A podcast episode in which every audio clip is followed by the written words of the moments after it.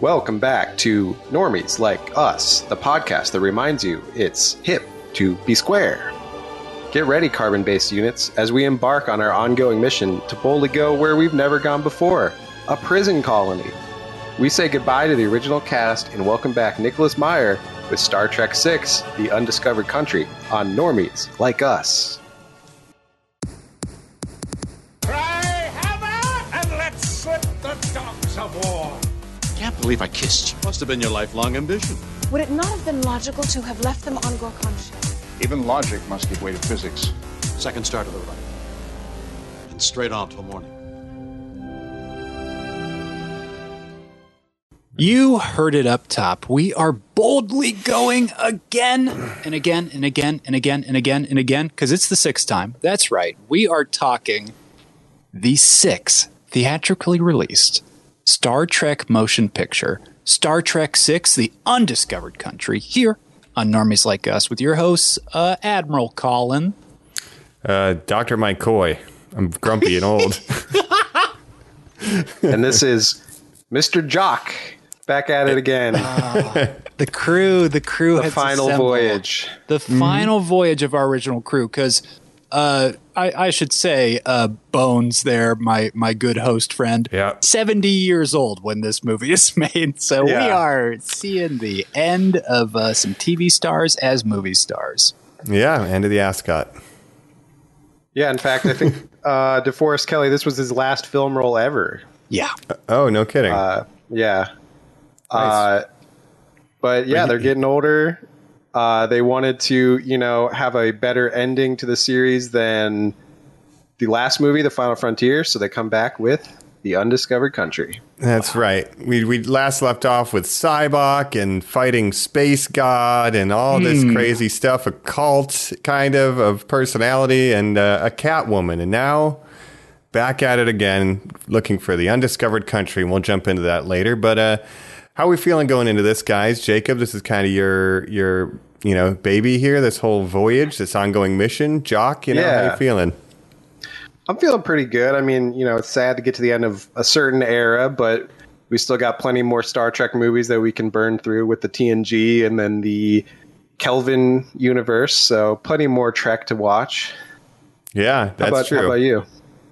I'm feeling good actually. Uh, I was a little, you know, I think I liked five more than most because it just has such a camp factor. Yeah. But you know, did like five I, I did like it. I did think Cybok was so goofy and, and weirdly like a, a foil to Kirk. And I think with this one, not to get too much into it, we get more depth. I've always been complaining about depth with Kirk and character development, and I think they do a good job on this, but we'll get into it. Uh, but overall, I, I enjoyed this and I'm excited to keep going. But it is bittersweet, as you said, Jacob, because it's the end of an era. But Colin, where you at? yeah not one i rewatch a lot um you know we like to keep these evergreen but i'll just say at the time of the recording of this uh we're very into House of the Dragons right now, the Game of Thrones spinoff. And there was some political intrigue this time watching it where I was thinking like, you Yeah. know what? This one, I don't give this one enough credit. So we'll we'll That's jump right. into it, you know. Yeah, yeah, absolutely. yeah, this one was kind of seen by a lot of fans as maybe the second best uh, after Wrath of Khan. And we do get, of course, Nicholas Meyer, director of Wrath of Khan, back here again. Uh, and we'll, you know, we could talk about our, our, our new rankings and stuff maybe at the end. Uh, yeah. But I guess let's uh, let's get into it, right? Yeah, time's a ticking. You know, we got to go and uh, see what's happening on uh, whatever that planet was. Let's go do it. Rura Uh, Penthe. Ooh. No, no, not there.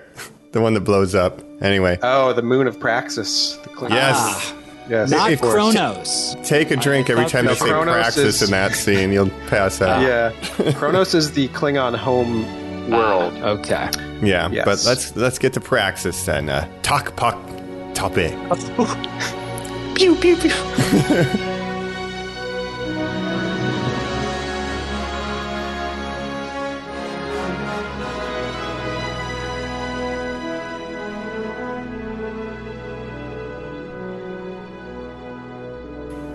We're back. We're beaming down, and we are talking about the sixth theatrically theatrically released Star Trek film. Uh, uh, as we said up top, starring the uh, original cast. This is their final go at it. But we also get some returns, Jacob. Let's talk about the return of the director, Nicholas Meyer.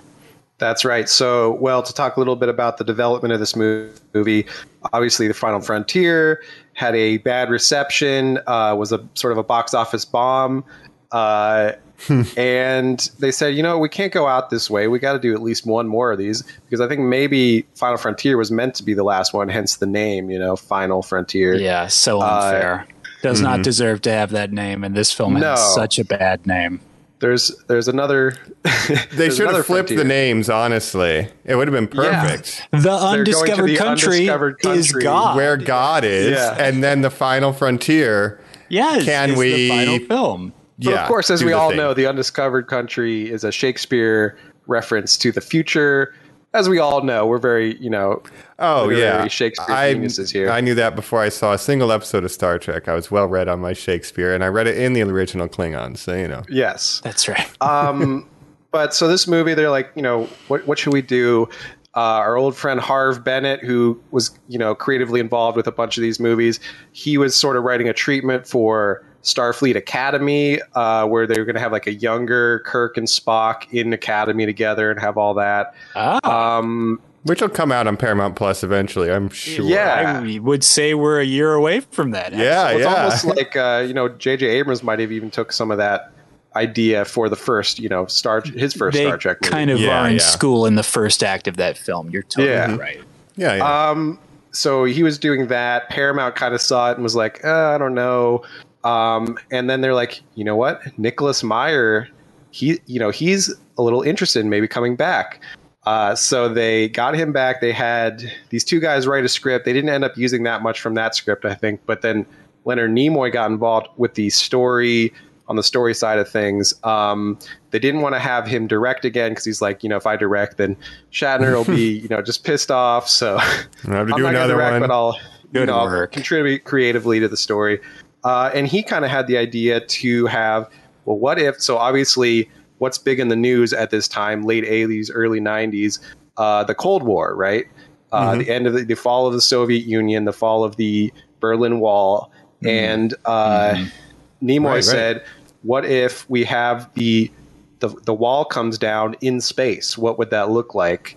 And that's the genesis of this idea for the undiscovered country. Wow. So simple. Like I think Yeah. 1991, right? Berlin Wall's 90, I believe. I had to brush up on my history. I don't know it as well as my Shakespeare, but um, Right. it's like the perfect idea for for a Star Trek story, right? I, I love it. Um, Yeah, as a premise, a little more yeah. the, the the politics, the dip- diplomacy, uh, which Star Trek is known for. Uh, especially like in the next generation era and that kind of thing. So obviously this is while this is being made, next generation is airing, so they're taking influences from that as well. Uh, it's a little bit more modern, you know, just kind of how they deal with the the Klingons and the different uh, races and how they get along. um, racism being a huge theme to this film. And it's kind of interesting to me that Shatner writes off on the story of this because the character really does not come off well Yeah, towards he's- racism. No, well, he He's learns the most over flawed we've time with ever the seen, movie. Yeah. Kirk. yeah. Yeah. Yeah, and he's not the most racist person, the character. Again, obviously, the theme of the movie is race, but it's very interesting to see a hero of the film be like, hey, you other people, no, no, no, no, no. And you're like, wow, he just called them savages and animals. Yeah, well, it's Yeah. been you know through the last few movies, we know that Kirk has also this personal vendetta against the Klingons. Obviously, they killed his son. He won't shut up about it for three movies. Uh, he's he just always keeps talking, talking about, about how it. much he's sad about his Beautiful son. David. He's not trying Uh, to date a lady in the past. I knew the him. next day, I knew him for two days. You wouldn't understand the relationship we had. I spent a lifetime trying to avoid that boy. Yeah, I think he looks at a picture of him in this movie, and it might be the first time he's looked at that picture since he Hundred percent. died. Hundred percent. Might be the first time Right. he's looked at the picture. But yeah. Yeah. yeah, this is putting Kirk in, a, in an interesting place, and it's the most interesting I think he's been since Wrath of Khan. So, so you know, as we talk about the plot, I think that's a, a s- strong Yeah. point of the story and the script here. So, so good stuff so far. Right. So Nicholas Meyer comes on board. Obviously, he did Wrath of Khan. He's kind of gives it that more naval feel that that the movies kind of run with, with the uniforms and everything. So A little more Oh, this is literary kind of a too. good one. A little poetic. Yeah, so right, so we have obviously General Chang in this one, played by Christopher Plummer, he's a lot like Khan. You know, Khan loved to quote Melville, right? Moby Dick. Mm-hmm. Uh, Chang loves Shakespeare. He's a Klingon that loves Shakespeare. That's his thing, right? Mm-hmm. And It's incredible. Uh, obviously, all Klingons are well versed in Shakespeare, just like we are. Uh, Yeah.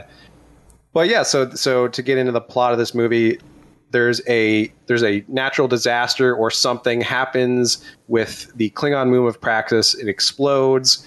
Uh, the Klingons are like, okay, we're you know we're suffering this this massive disaster. We need to make peace with the Federation. So in the Federation and the Klingons, they're working on peace terms. So who do they get? They get the old crew of the Enterprise, the flagship ship in the fleet, Wow. right?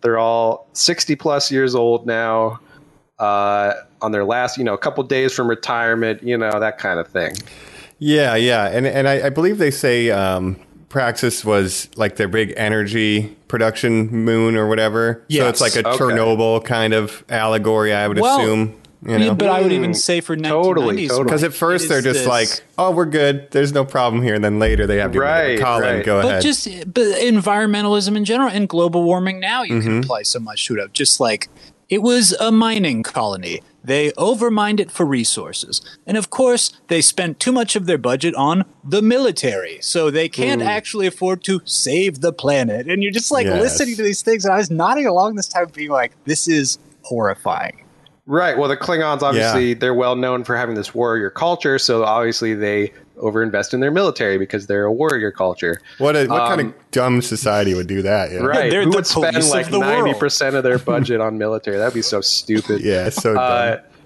but they should have gone green. the Chernobyl anyways. thing, I didn't even think about that, but that's a great Yes. comparison because the Chernobyl did have like a big impact on the you know eventual fall of the Soviet Union and peace terms with you know the West and everything. So that's a great comparison. brilliant mike Yeah, yeah. I mean, the wall coming down. I was thinking about that. Um, just the way that event going down, it, it affected like a lot of people's faith in the Soviet Union, even within the Soviet Union, creating more people to be vocal about, hey, you know, fuck this.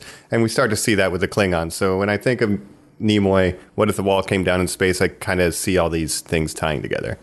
And Totally. Mike, you know, Gorbachev, the premier at the time, clearly had a distinct like birthmark. We're going to meet the uh, Klingon leader here, of course. Gork is is that right? Gorkon. Jake? Gork- Yes. Gorkon. Gorkon, who has Jeff. a very distinctive half white beard, which I thought was super dope. And David Warner just crushes this role. Yeah, Oh, yeah. I've got some fun ta- fun uh, facts about that later as well. Ah, Nice, nice. Um, but so we start off. Obviously, we start with the Excelsior, uh, and we see Captain Sulu, right? oh my to see it. god! taken uh, taken charge of the Excelsior. Uh, and this scene, you can actually there's an episode of Voyager where you it's actually you find out Tuvok his first assignment was working on this ship during Hmm. this time. And uh, there was like a, a 30th anniversary special that they did uh, in the 90s when um, Deep Space Nine and Voyager were airing. Deep Space Nine did that Tribbles episode, if you remember. They go back Yep. in time to the Tribbles. Uh, Classic. and, you know, they would air back to back, and the Voyager one that aired after that was this one where they where Tuvok's having flashbacks to this scene and stuff. So that's To kinda, the undiscovered country out of all Wow. the things you could choose to honor in Star Trek lore. That's awesome, dude. and That's George very, very Takei cool. guest roles in those flashbacks as you know him, you know, Captain Sulu himself, Sulu. of course. Yeah, Oh, man. Heck yeah. That's very So- cool. doesn't share a frame with Shatner in this film, huh, guys? I maybe think not until by the very design- end, right? D- I guess so, right? Because Maybe- of course, getting on the same I'd have ship. to go back and rewatch it, but maybe in that last scene when they're in the I conference. think perhaps the last scene is maybe the only time I, d- I can't confirm or deny either. But yeah, it seems like you know but that was on purpose. he's doing good. You know, he's captaining his own ship. He's the only member of the crew other than Shatner who becomes a captain of his own ship. Uh, he's doing his thing. Well Yeah. deserved. Yeah, it's Yeah. cool. It's cool to see him uh, in the big chair. I think he he he- he's fits right in. Like he, he kind of commands. He's running the Excelsior. You know, he's doing a good job. I think he he carries that captainly vibe. tea. Yes. Earl Grey. Uh, So he obviously witnesses this disaster, uh, and then of course, you know, the Enterprise crew is called in to run this diplomatic mission where they're going to meet with the High, Chans- High Chancellor Gorkon, uh, and it's actually we find out Spock is the one who recommends uh, Kirk, and Kirk's like very against this idea. And Spock has this this quote, right? Uh, an old Vulcan saying, "Only Nixon could go to China." Is Uh, that a apparent- Cold War reference? I think I guess what that means it's kind of an outdated reference for us, but basically It blew my back mind. in the day they thought Right. Nixon was the best one to go to China to like do peace talks because he was so like anti-communist that it would make you know, it wouldn't make America seem weak. And so basically And he they're saying did. because Kirk is so anti-Klingon that he's the one who should handle these peace talks, but it doesn't almost really make shows- sense. it it could also be a thing where it's like, look, y- if you have a bias and you can have a peace talk, then we can all have a peace talk. Maybe that's kind of Yeah. the mindset. But Kirk is not pleased. Uh, he's No. and he's Find not out. really seen he- he's not really shown as a good diplomat in this movie especially in the you know the first half of it uh, yeah. you know He's they kinda make struggling, a lot of which we don't mistakes. see him do. This is the only movie that I can think of where Kirk doesn't always have all the cards. Even even with Khan and stuff, he's uh, he's still like, oh, he's so clever, one step ahead. And this, he he doesn't have it together. He, he That's straight true. up No. says, let them die. Like he wants Yeah. all the Yes. Klingons to die. He's straight Yes. up saying, I am biased against them. He writes a personal Yes. log that says, I don't like Klingons. He is straight up full says on I, I don't trust anti-Klingon. them and i never will Never trust an elf. Like ha- heavy Gimli vibes, Yeah. you know? And when they're in that bargaining phase where it is everyone at the meeting sort of debating whether or not Starfleet is going to move forward with this, and we see some other admirals sort of weighing in and saying, like, well, uh, yes, if, if they do weaken, let's say in a year from now, we're going to have all the bargaining power in the world because they're going to be just wiped out so soon. Let's wait for that. Uh, that you do see kind of a bit of apprehension and sort of disgust on Shatner. But again, he is reiterating, like, but I also hate these people for who they are and what they are and what they stand for and what they did. And, like, he's giving so many excuses. It's just wild. yeah well it's Yeah. weird because he's very against racism in other like the you know in that episode uh, where they first meet the romulans he's very anti-bigotry right, Right. he says get off my my deck if you're going to be racist Yeah, right? racism has no place on the bridge, you know? Leave that shit in your quarters, Amazing. brother. yeah Maybe, Um, you know, but, not, but Klingons, he just has a personal vendetta against them, I guess. right, but it is cautionary. I mean, I get we're doing the whole Klingons thing and it's like it's a separate culture and a stand in, but for Kirk just to be like straight up, I hate every Klingon that has ever lived because of the actions of the few that made the orders and enacted the orders to kill my son. You can't hold a whole, uh, planet's worth of people responsible for the actions of two of them. Uh, you know, Right. keep that in mind, people. You know, But maybe he'll learn some things. so it's not a good look to start for Kirk. And normally, Kirk only ever wants to look good, which is surprising. Shatner only wants to look good, so it's a surprising place to find him, and it's a Yeah. fascinating journey going forward. Puts him out of his element. Can he overcome Uh, it? Yep. Yeah. And basically, like I said, they're all like three days from retirement or whatever. Like, this is our last mission. Uh, we're all doing different things. You know, Uhura's like doing a, a conference or a, or something. And, Yep. you know, Check Scotty's doing his own thing. Like, everyone's going to be moving on to their, you know, further, you know, further careers and everything. So, uh, One more thing. We got to shuttle the ambassador to the peace talks. We got to travel to Kronos, What? get the ambassador, that's right. Klingon territory, whole thing, and you know Kirk's just hating it. And uh, but that's the mission right now: get to the ambassador too. Yes. So they go on board the Enterprise. They meet uh, Valeris, the new character, Lieutenant Valeris, played by Kim Cattrall. Uh, Kind of a Savick uh, character, basically the same character as Stand-in. Savick. The two actress Savick. Yes, but I guess Right. you know she didn't want to be the third actress to play Savick. That would be stupid. So they just made a new character, and uh, we find out you know Spock's kind of grooming her as a replacement for him, kind of a mentor role. Uh, and then they're going to meet the Klingons. So the Klingon Chancellor's uh, vessel pulls up. We meet all the we meet you know Chancellor Gorkon. We meet his daughter. We meet General Chang, right, played by Christopher Plummer Mm-hmm. Dun, the dun, great dun. actor. Uh, and like you said, David Warner as Gorkin himself. Uh, he played a human in we'd the last seen movie. Previously, yes. Now he's playing a Strange Way. Klingon, and then he will go on to play, obviously, a Cardassian. Incredible. And I, I love this interaction because Kirk is so reluctant, obviously, but then he has to do the diplomatic thing, and it, it takes everything he has to be like, we would be honored to have you for dinner if you're willing. And when they say we accept, he's just like, damn it. Like "Ah, I was hoping they would say no. I don't want to come to dinner, and he like he's so defeated. And that, and then having to go through the dinner. I mean, I love this whole sequence. It's it's Well, I- incredible. Classic mistake It's of so stressful. drinking too much Romulan. ale, Look who's right? coming to All in dinner. there. Get- Yep, yeah, yep. get to- Yeah. Well, look who's coming to get her. Um, yeah, the you know Jacob said it earlier. This is a scene that just shows off what a bad ambassador choice uh, Captain Kirk is. But I, the stress of this scene, all I could think is, if you're ever in a moment like this, and for some reason I'm at this dinner where all my buddies are at the most important dinner in my life, like don't say a fucking word.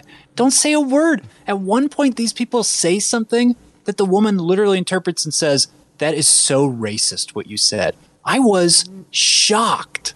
Yeah, Well, there's, this yeah, he's, scene ta- is he's talking wild. about inalienable human rights, and she's like, inalien Inalienable. human rights. Do you know how starve you yourself? sound? Can I say something about Starfleet? your privilege. You people only like things that like stand upright, humanoid based. Like she goes on a little rant where I was like, "F- I have said some of these things. It's it's like the the meme where it's like the villain starts making their speech and low key you're like kind of making sense. Like, you're like, Shit. she's talking, Right. she's spitting truth here, you know? Yeah, yes. human rights. Why are you so human centric, right? Mm-hmm. Uh, should be being rights, I guess. Right. sentient it's so beings. crazy. Yeah. Um, Yeah. So they have an awkward dinner. They talk about Shakespeare. Uh, apparently, all Klingons are just really into Shakespeare. Well, he claims it's originally Klingon. Like he Yeah, I straight up think that's says, a joke. I don't know. I don't know. I don't know either. it's a weird line. I don't know. That doesn't It's work for me. That a weird well, hill but- to die on. because how also. did it get to Earth in the 1490s or whatever? That's Yeah. the real Well, I don't think. thing. see, I don't think escaped he meant here. it literally. I think he was making a joke, but I don't know for sure. Who knows? But either way, that, that Yeah. that's Chang for you. You know, he's he's a Yeah, he's a little But even games Gorkon meister. is like quoting Shakespeare. they all do love um, Shakespeare. That's true. Yeah, like the humans aren't like looking for like a Klingon, Ah, yes. you know, literary master that they can quote to kind of, No. you know, No, they're bridge not. the gap there. But crush thy enemies, right? But um, here's the thing: uh, we're used to Klingons, right? Thinking about the time when Yes. this came out, we've seen a ton of Klingons in you know Next Generation, Deep Space Nine, Voyager, uh, Enterprise. We get a lot of Klingon backstory, Klingon culture, right? Especially with Worf. Yeah. But this is one of the first times where we're getting like this deep l- peek behind the iron curtain, so to speak, of the Klingon culture, where hey, they all love Shakespeare. Like, sh- never knew about that. Very cool. You get Yeah. to see their their food for like I believe one of the first times ever. Yeah. Um, Yeah. It's Well, not yeah. even been named, gawked, or anything. It's just No. blue shit on a table. Right. because So when we're- Mm-hmm. most of these movies were being made, you know, the next generation really dir- dives way more deeper into the Klingon culture with the character of Worf and everything. When these movies are being made, they're really not f- that fleshed out yet. So this is actually the first like redesign of the Klingons since the motion picture. Uh, Yeah. Where they actually kind of changed some of their, you know, look. Where where, you know Chang looks a little different, where he has he doesn't have the hair and he has like that eye patch and everything, Right. Which Yes. is super dope. Yeah, Mm-hmm. and we get Very to see their distinct, very culture. We dope. get to see like the tri excuse me, the tribunal later and like their little ball Yeah. thing. You know, like all that's kind of getting introduced here. And it's cool that like they're building upon like the like as we're getting into D- TNG, the fact that the original cast and the original kind of team like they're the ones who really open the door to the Klingon Yeah, being like a fully realized kind of uh, race in Star Trek as opposed to one note is pretty Really cool. passing the baton. Yeah, and in the sh- in the original series, they were mainly just villains. Like the idea of making peace with them was still pretty far off. But uh, I mean, that's Obviously- the 60s. They were a stand in for Russia, you know? yeah, Right. yeah, Basically. them and the Romulans were the two uh, main villains, obviously. Um, Would you guys So- drink Romulan ale? you know it. oh, for sure, you know, Really? you know, you it, know yeah. it. I drink vodka. I think it would kill me. I think one drop of it, I would literally explode. And they'd be like, it's not supposed to do that. 78 year old Kirk can drink it. I could probably drink it. yeah, that's the thing. I'm like, these guys are old humans too, and they're okay with it. Even though the next day he was like, I'm fucking hungover. They're like Right, 60s, they're all 70s just like, humans, "Ugh." though. You know, Yeah. he took that bottle back to his quarters, so he wasn't done Oh, after yeah, that dinner. You know, Yeah, he, was he went home with the fucking princess, dude. Are you fucking kidding? Right, but but you know we get a little confrontation. Chang's trying to talk some shit. Kirk's talking Yeah. shit, but it, uh, luckily no one dies. We get through the dinner. Fascinating Yeah. scene though, and uh, yeah, we we continue uh, on the envoy. Yeah, they make a bunch of mistakes diplomatically. They get too drunk. Uh, Romulan ale always confused me because it's called ale, but they treat it more like it's a liquor or something rather Nice. than an Right. ale. Um, but I would try it. Uh, I'd try it. Oh, I love when they beam away and everybody's just in the transporter room like, Yeah, it's like, it's so good. Michelle Not a Nichols good sits first down. impression. It's very funny. yeah, it's incredible. uh, they go back to their ship and you know kirk goes to like lay down or whatever but then he immediately gets called back and there's something going on and all of a sudden what happens the enterprise fires a torpedo at chancellor gorkon's ship what Scotty, Scotty, uh, torpedo report. We're, we're fully packed on the fucking torpedoes, Captain. How could this Uh, be? yeah so they and then what do we see uh, two Ghosts? assassins show up in spacesuits well the gravitational field is fried on gorkon's ship so there's Mm-hmm. zero g they're floating around they come on they got magnetic boots they fucking Remember blast these all boots. those klingons Yeah, dude, they murk And you see 'em. that that Klingon blood in the zero G, and I'm going to ask you guys about the effects. What do you think of those? Uh, yeah, Okay, so the zero G stuff is still wire work, I would imagine. And then maybe painting Mm-hmm. Well, them out there's with the special CG effects. blood. But we're getting to the point of now there is computer stuff coming in, not just in the backgrounds, which they've obviously been using Mm-hmm. for structural stuff occasionally, but yes, now there is this full on uh, like T2 red, you know, like the, the T1000 from That's- Terminator, like comes out of this guy's body. It's yeah. Well, Klingon crazy. blood is, is a different color than human blood. And It's we, more uh, like pink almost. Yeah. and we guess. get like similar T Terminator effects later in the movie when we get there. But um, like I, I, I think this movie looks great. I know they had a new cinematographer, and it, it looks better than any of the movies that we've seen so Yeah. far. Like it has depth. Like the, the consoles are updated. They got like a a mixer for like a, a music thing, you know, Right. a slider. But um, as far as the effects, I think it's it's great. Actually, it's one of the best looking ones. And I know Yeah, they just- did get uh, you know, Industrial Lights and Magic came back. So They're they- back. Everything Yeah. looks good. Ju- And I- the I think- one comment I'll just do real quick on the look, Mike, coming off of like the the cinematography in the updated formats that we watch now on these HD films, cinematography is great. There's nothing these people could do, but the poor makeup department trying to cover up these 70 year old corpses on the HD, it looks crazy. And the wig on Shatner this time looks crazy. Like they just look so old because of how Yeah. sharp and clear it looks, unfortunately. Yeah, yeah, we're gonna you're gonna see that, especially in like a non-film, like Yeah. format, like di- HD digital. Yeah, but uh, effects wise, it's good. I know like they did for that Klingon thing, the corridor was vertical, and when they fly down it, they just pulled them up it. You know what I mean? Whoa. So like, there's weird tricks like that that I that I heard about. But yeah, very good effects, Cool. and uh, yeah, this whole sequence is pretty neat. Even if the blood looks slightly dated, nothing to take you out of it. Well, I think, it's a the cool blood sequence. actually looks pretty good because that is how CG blood would or that's how blood would look in a zero G environment, right? Liquid takes that shape of like a just a bubble of liquid in the air. Yep, yep. Uh, and then we see when the gravity comes back on, the blood splashes down, and I thought that was like a cool effect too. Yeah. Also, these Gross. phasers are cutting off arms, bro. These are Yeah, they're crazy blasting phasers. arms off, man. Yeah, it's violent. Uh, it's wild. yeah, so the So they two go in and- assassins come on board, slaughter a bunch of Klingons. They they shoot the president or the chancellor, I should say, uh, and then they leave.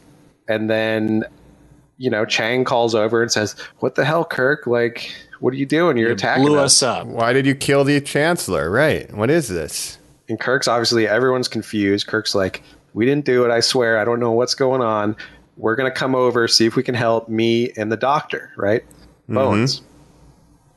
And then they get over there. Nah, sorry. Don't think he's gonna make Yep. it.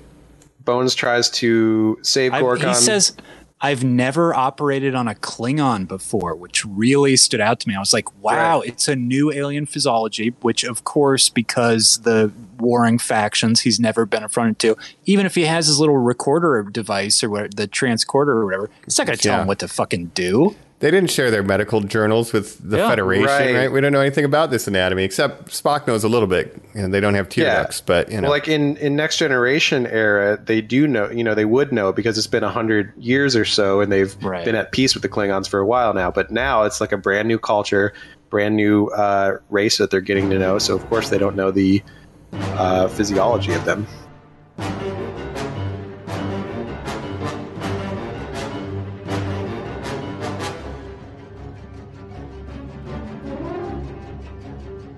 So McCoy inevitably So- fails at Yeah, saving he Gork. fails. Gorkin dies, and of course Chang and the other Klingons blame Kirk and Bones, and they say you're under arrest. We're taking you to Klingon court, mm-hmm. and uh, yeah. What do you guys Now- think so far? I have seen Cardassian Court because there's a couple pretty good Deep Space Nine episodes. I've seen just like in the movies, you know, in the um, the J.J. Abrams one, like standing before Starfleet on trial, and of course we've seen this in a couple of the earlier motion pictures that we've seen of it before. Um, singing, seeing Klingon Court is wonderful. It's Right. like it's it's exactly what you would want it to be, right? Yeah. It's nuts. Yeah, you got uh, the judge sitting super high up. He's got his little Smash, smash, smash. ball gavel thing. like sparks and shit. Yeah. hammer? No, Yeah. no, no, no, no. And actually, I mentioned that Voyager episode. There's an Enterprise episode. Uh, maybe you remember it, Mike, where Archer gets arrested, and they have basically this exact same court scene.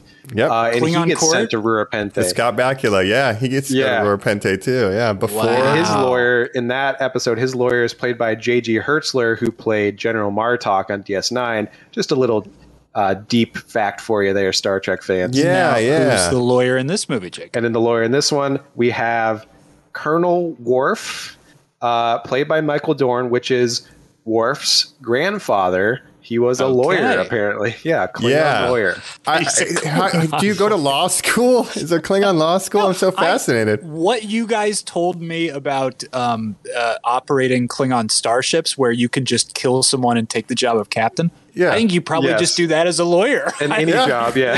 I, am going to be the That's how you judge in get about three promoted. minutes. right. I'll get us out of here. Watch this. now I'm the judge, and you go yeah, free. he's, he's free. Slam the ball, right? Um, Right. is So yeah, we get this little cameo from Michael Dorn Yeah. uh, playing his, his character's grandfather. What what is this? Why is this, Jacob? This is truly a joke for TNG. Yeah, well, it's Easter just a egg. little little fan service. Yeah, a little Easter egg for But you. at this point, Because he's probably not TNG even is airing security it this- officer. Yeah, it's probably you know one of the earlier seasons, so uh, yeah, he might not be yet.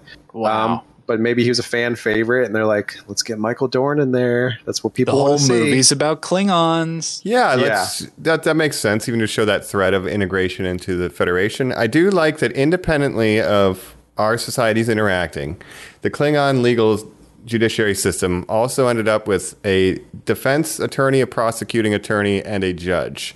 I guess it just shows that's a natural similar. in, in Not evolution. savages, Mike. As we know in Enterprise, every race is tied back to one singular humanoid race. So it just must be That's in why I our don't- genetic I don't code wanna to know have a that. prosecution, defense, and progenitor. a judge. Yeah. No, sh- I don't appreciate that. Quiet, quiet, quiet. Okay, It is the anyway. canonical explanation for why so many species are generally humanoid, Humanoid. where they have two It's legs, just two like uh, arms. us, but yeah, thanks. With a put some different weird shit forehead, on their but face, that yeah. also could be a separate timeline. Who knows? So in this world, we you know we get the court, and it's it's a it's a kangaroo court. It's like, hey, we're gonna we're gonna get you. Chang is in there. Hey, did you uh, say Red this thing in your flashlight. personal log? And he brings up the personal log where Kirk said, "I'll never trust the Klingons. I, you know, I never could. I never will." Like, did you say Yeah. this? And he has to be like, You said that like two days Yes.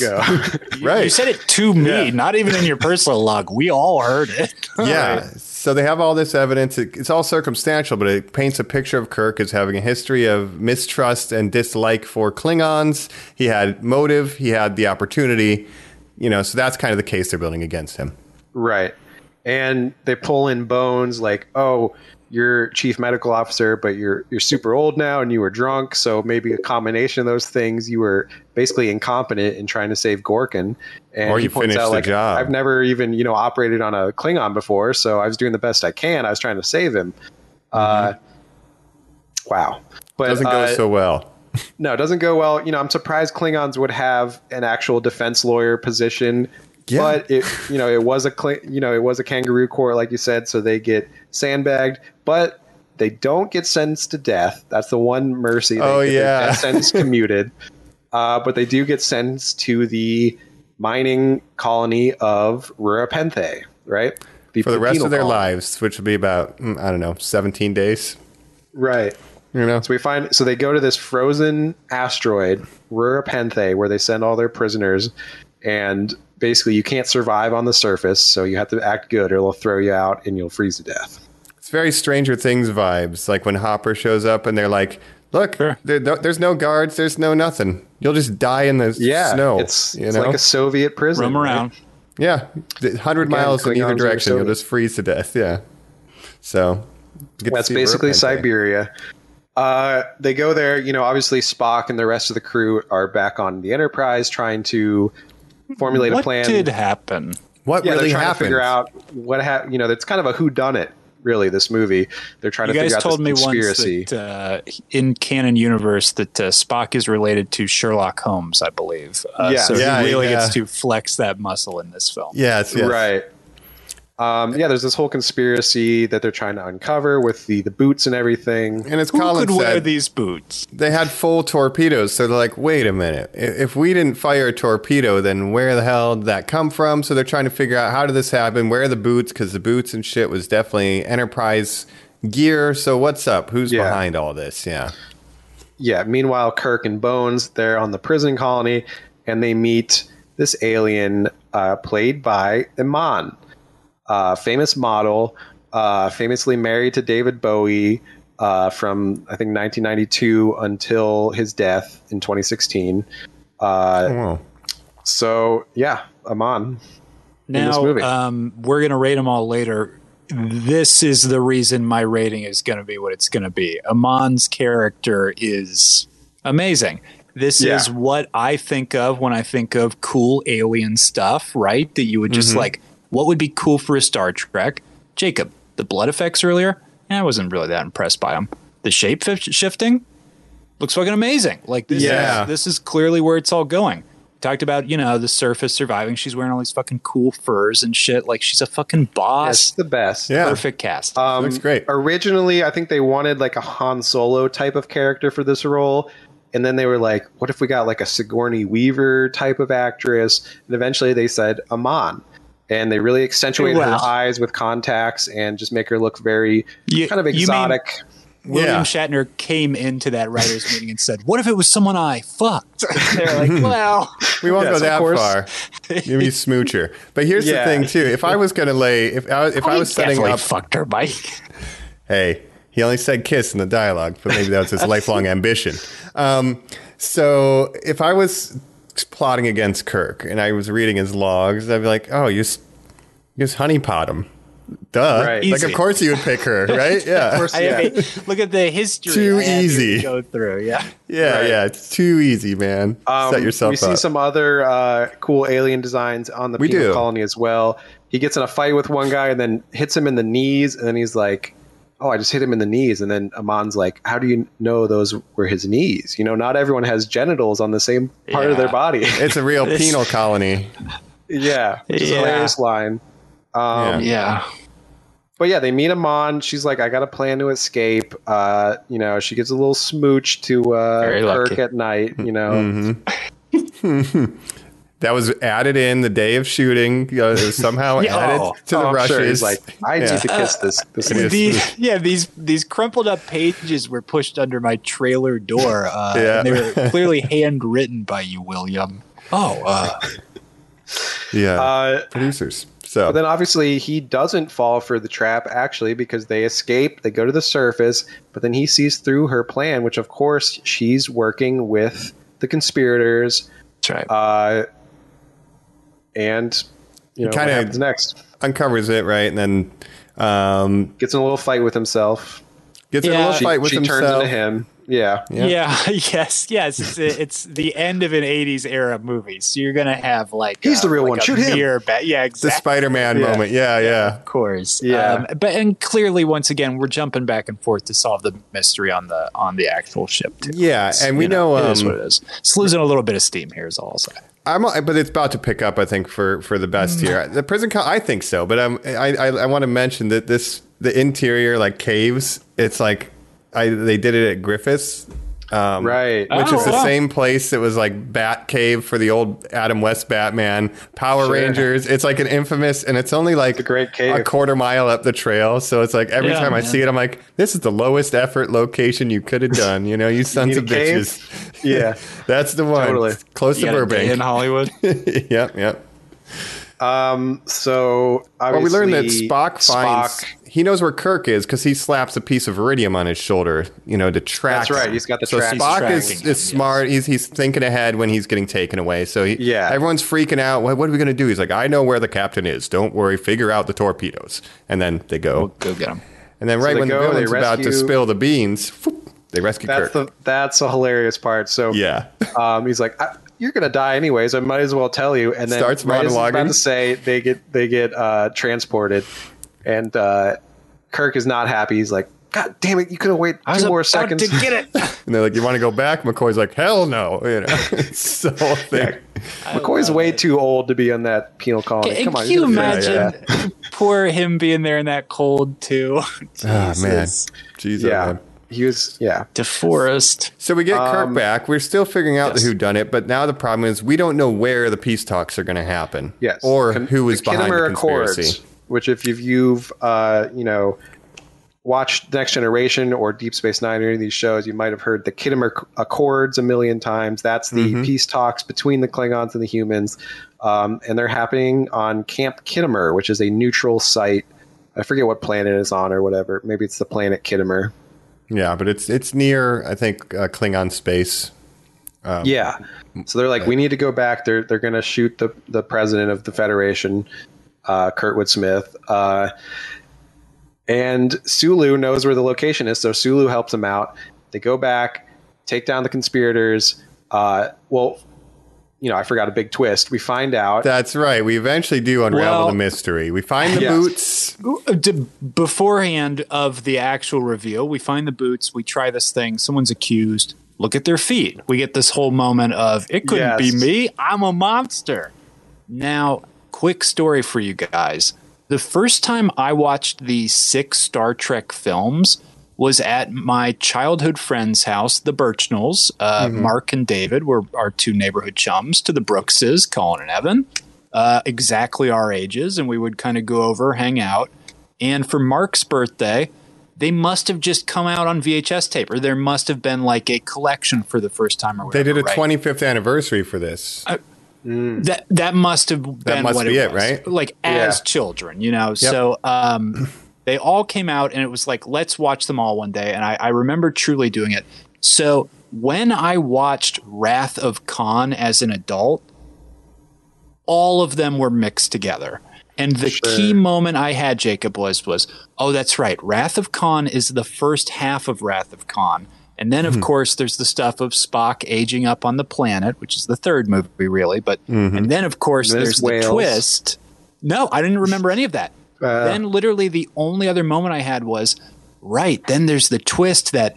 Zavik is the assassin after they think the other person can't wear the Right. shoes.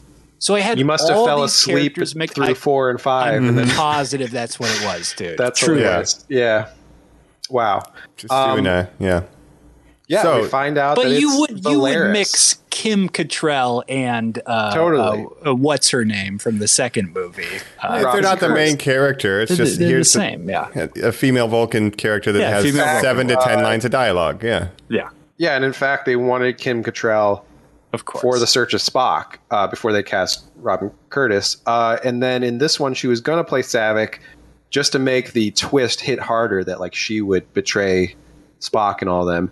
But would be crazy. a Kim Cattrall's like, no, I don't want to be the third actress to play the same character. Make make a new character for me. And Mm-hmm. they're like, oh, you're you're probably right. Uh, so they made Valeris. Uh, and worked. yes, she was part of the conspiracy. She admits it. Uh, they do a really intense, you know, mind meld where Spock's got to find the information. Uh, basically, because we learned that torturing this her, thing right? goes all the way to the top. Um, Yes. You know, like sh- we're trying to figure out where is the thing and who else is involved. So Spock Yes. is doing this intense mind meld. It's a good 360 degree shot for it, it's it's it's intense. I think like even now, again, you see the makeup showing because it's so close up. But I think the dynamics of that that scene are very strong. And It looks we- incredible. To your point earlier, Mike, about the cinematography is just awesome in this one. But I, I'll ask you, uh, the person that it's revealed to be, it makes sense why their plan is what their plan is. But what does Valeria get out of any of this and being the spy? She's just, uh, I think she's just a believer that the Klingons, we should not be at peace with the Klingons. And that's kind of her motivation. It's like she's Logic looking would out dictate. for what her, you know, what she thinks is the best interest of the Federation is to not be at peace with the Klingons. Everyone, regardless of what side you're on, is kind of an extremist, right? Yeah. So you have obviously General Chang was in on it. Obviously, we all know we all knew that. There's Uh, the reveal.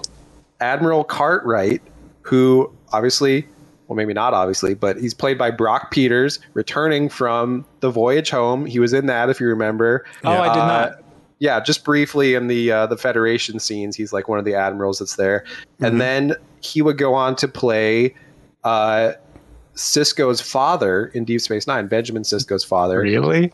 He runs the Uh, restaurant. Yeah, he runs yeah. a restaurant in New Orleans. He's a chef. Loves baseball. Yeah, I just did not realize it's the same guy. That's great. Yeah, yeah. Brock so- Peters. Uh, famously, he was in uh, To Kill a Mockingbird.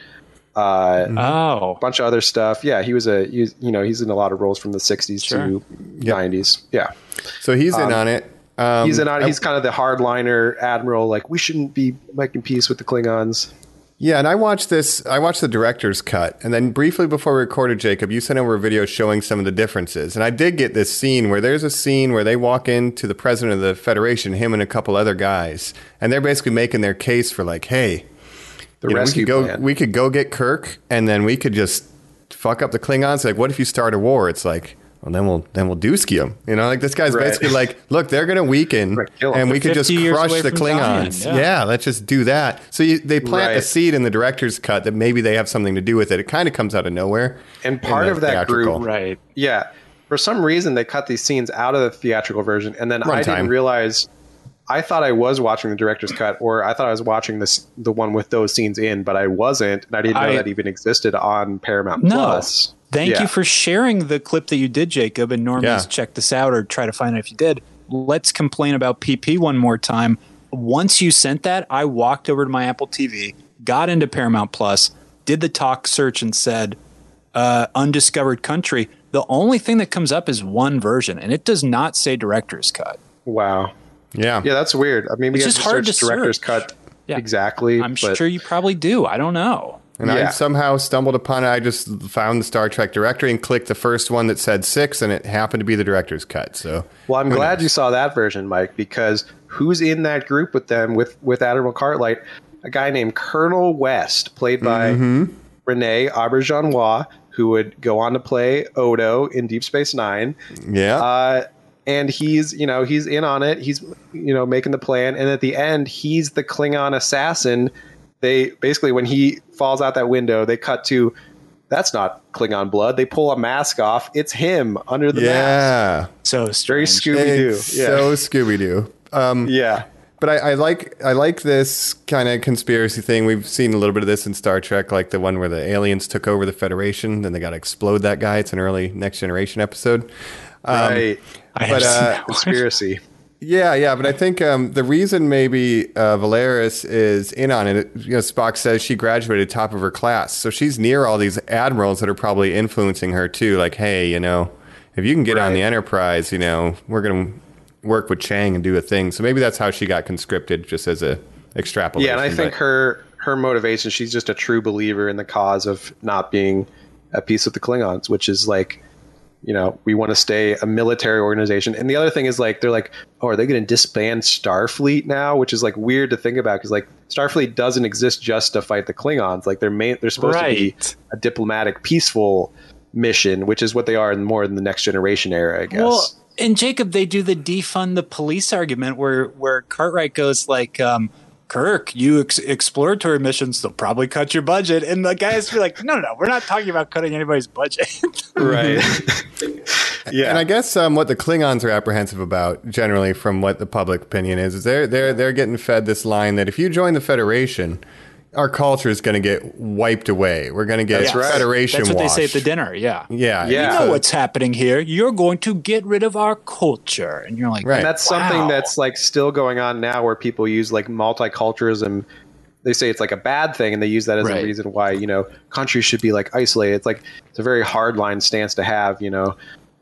so regressive. It's Yeah. insane. Have you ever had a Korean taco, bro? I mean, like we're supposed to mix cultures. Let's go. Yeah. Fuck outta here. Multiculturalism is great. Mike. Yeah, you Our get better greatest music, better ambassador. movies, and better food, right? How we could you should not all be want it? friends. Yeah, isolationism is bad. Get past Um, the gocht, you know, Yeah, hell yeah, I eat some cock. anytime. Dude, I would Klingon not, opera. I would not drink the Romulan wine. Want You don't travel some very well, Klingon I blood assume. wine. This is fucking disgusting. Do you guys have tendies? Do you guys have tendies on this? Denny's and fries, bros. Ah, an Earth classic we prepared for you. Just tendies and fries. anyway, so hard Does ladders. The wo- the princess picks up the utensils and looks. At, no, I think it's Chang picks up the utensils and looks at them at, at the dinner. Mike, he's like, "What are these for?" I saw a uh, a tweet that was like this guy who wasn't very. He's a German guy who was in America, not great with English, right? So he's trying to figure out how to ask for silverware, and it, what he landed on was, I, "I need food weapons," and that makes me think of Chang so bad right now. Like, yes, where are Yeah. my food, Food weapons? weapons. Where are my food weapons? That's what silverware is called to me for now, and food Which weapons. again, they know all this stuff about what lights yonder Shakespeare. window breaks. yeah. yes, yes. Like what? uh, yeah, to be or not to be, but in the original Klingon. Mm-hmm. Um, so we get the, the climax of the movie that the president of the Federation, Kurtwood Smith, is giving a speech, uh, and there's a Klingon assassin ready to shoot him, but they beat Ticking him down clock. just in time. Yeah, they come in. It's kind of like the Manchurian Candidate, right? They come in, they save the day. Uh, it is and they're kinda like, like the mature. we know Actually- who did this. It's Cartwright, right? And they Right, and round up all prior- the people. prior to getting up there, though, we do have the ticking clock of we need to get there. And we realize Yeah. that the way that they were able to execute the plan is there's a new Klingon technology that they can fire while being cloaked. So we have a Incredible to space bring up. battle, right? That's like it's Yes. similar to Wrath of Khan in that they can't see each other, but in this, they're completely exposed and the Klingons are undetectable. So how do you win a Right. battle in these circumstances? And I think it's That's right. thrilling. normally in Star Trek, uh, if you have a cloaked ship, you can't use your shields or your weapons while you're cloaked generally. But they have this special prototype that can fire while cloaked, which is how they did the whole setup in the first place, where they fired on Gorkon's ship. Uh, and now is they this take that ever ship. seen again? I think there's maybe certain instances of it, but it's kind of like a technology that's too dangerous for anyone to have. So they kind of maybe Kinda made gets rules banned. against it, right? Yeah. Wrote it off.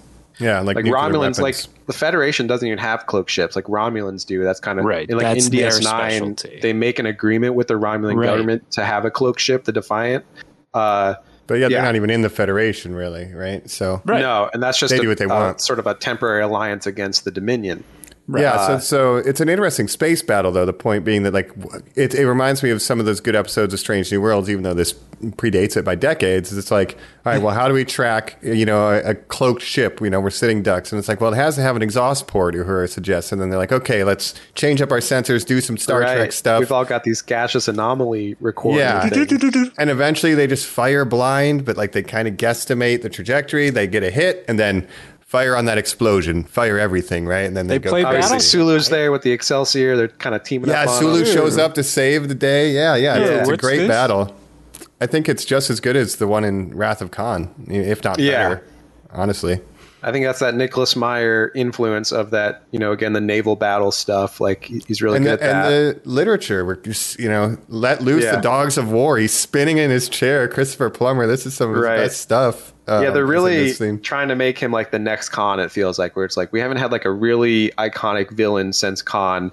Let's make Chang like the next Well, Khan. Yeah, and I would ask you guys. I guess it, it kind of factors into our ratings at the end. But when you put Chang versus, and the name is again very racist in my opinion. I do not like saying the name. It's Chang, but not like when you- a Klingon name. That's it's kind of It weird for a doesn't Klingon sound name. like it. I mean, it's a When you put surname Chang- on Earth, to be fair, in some places, but it's Yes, still weird yeah, for a yeah. Klingon. It just feels weird to transport it. But uh, uh, versus crew, It needs one you know. apostrophe. Ch- uh, Yeah. Yeah. Chong. Yeah. right. To Yeah. Ong. Yeah, that would be. But One to Ong, apostrophe. well, let's call him that. Versus Yeah. Krug, who was our other uh, theatrical Klingon villain. Right, I mean, Krug. Chang is, I would say, Well, again, we a had the million guy from times the more last interesting. movie. Doesn't count. Yeah. Yeah. That does not count. That's just strange. That's Yeah. Krug point oh. Yeah, that's like even worse than Krug. They've tried, yeah, but it they've is tried kind to of a have two hander iconic for a villain. bit. Yeah. Yeah, they had Cyborg in the last one as well. He didn't really land as a villain, so they're just like, well, we're gonna have We General love him now. Chang. Mike has turned me around on Cybok. He's just a Interesting. charismatic guy who really believed in his mission. It turns out he was wrong. He did some wrong Yeah, things. but he's not a he's A not villain. a a villain or a rival for Shatner like like Chang can be. You know, No, and Chang, I think is a, it's a good time to talk about him as a character because he's about to die. Um, I think he's great in this. I think you know he seeds stuff early, like uh, you know, times like this, you know, it's always hardest for people like us, the warriors, to like move on in this shit. You know, Right. like I'm really happy to meet you. So I think he's a great foil. They get to meet in the same room, unlike they did with Khan. So Yes. I won't Yeah, say he whether I like respects it her. more or less, but I enjoy. He, he it literally greatly. says, "You and I are the same." You know, he, Yeah. he gives He kind sees of him that as villain a- speech. yeah. it was a peer. yeah, great warrior. Um, right, right, uh, and obviously Christopher Plummer, great actor, uh, and him and Shatner worked a lot in the theater, uh, you know, years ago and stuff. So they knew each other for a long time. Huh. Uh, And it, in yeah. Shakespeare, right? yeah. yeah, they Oh, did Shakespeare together. Like they did a lot. so of that's why plays and Plummer is stuff. like, yo, give me some Shakespeare. the Shakespearean lines. Yeah. actor. put it in there, man. Uh, yeah, and he's great.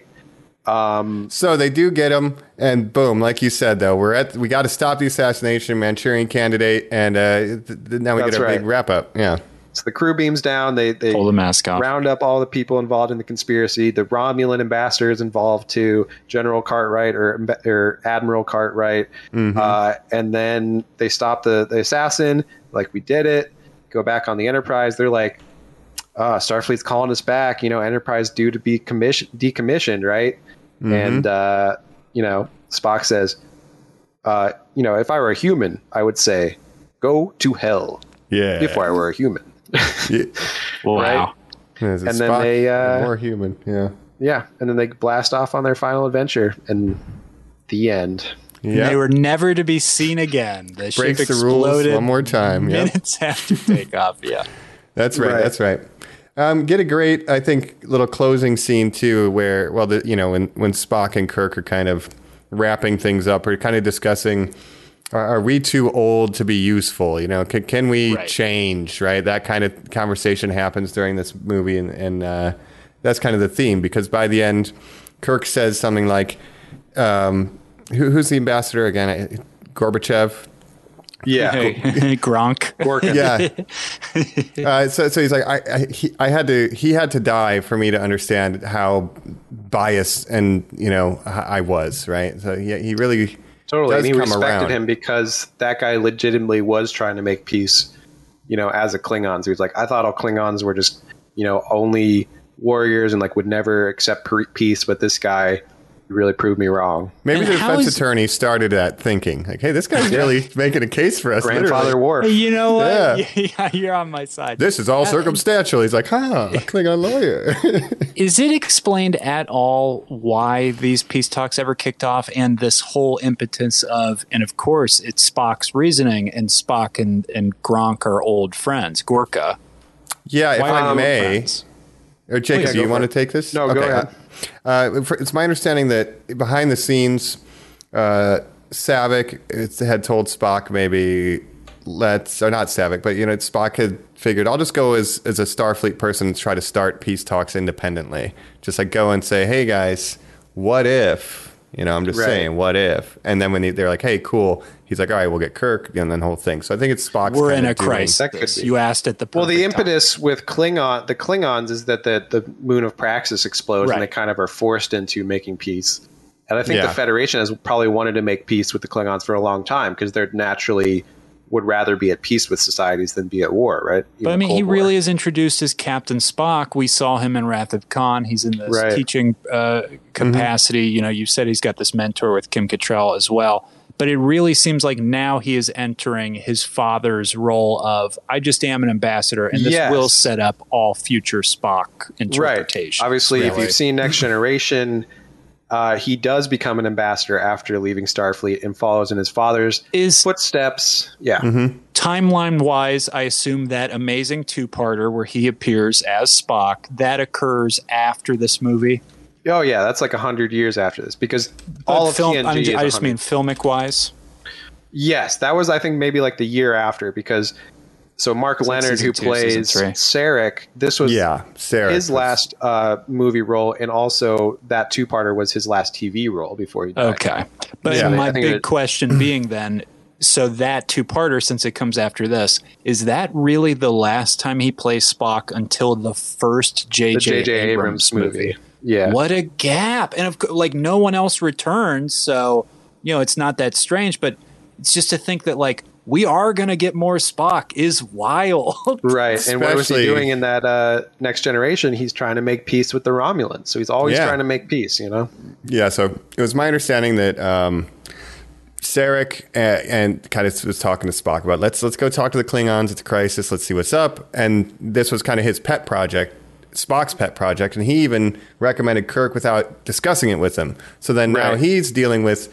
I recommended you. I should have thought it through. Didn't think all about how going you wrong." would feel, and now you're in danger and nearly dead because I, I wasn't you know thinking about Spock's really you know. interesting in this movie too because he, at one point, he's talking to to Valeris and he says about logic. He says logic is the beginning of wisdom, not the end, and that feels like a lot of growth for his character too, where he's Oh. not always completely logical. Again, I think dying and becoming a baby, I think something is completely Yeah. broken inside him. I think, I think it's the best thing that ever happened to him. subsequently. Yeah, Your name is Jim. what? Um, Yeah. It's scary, So, man. That's Well, that the was the undiscovered film. country. There we go. Um, yeah. Let's jump now. We're going to kind of give our thoughts and opinions on that, but we'll do it as we're taking another one of Jacob's quizzes coming up next here on Normies Like Us.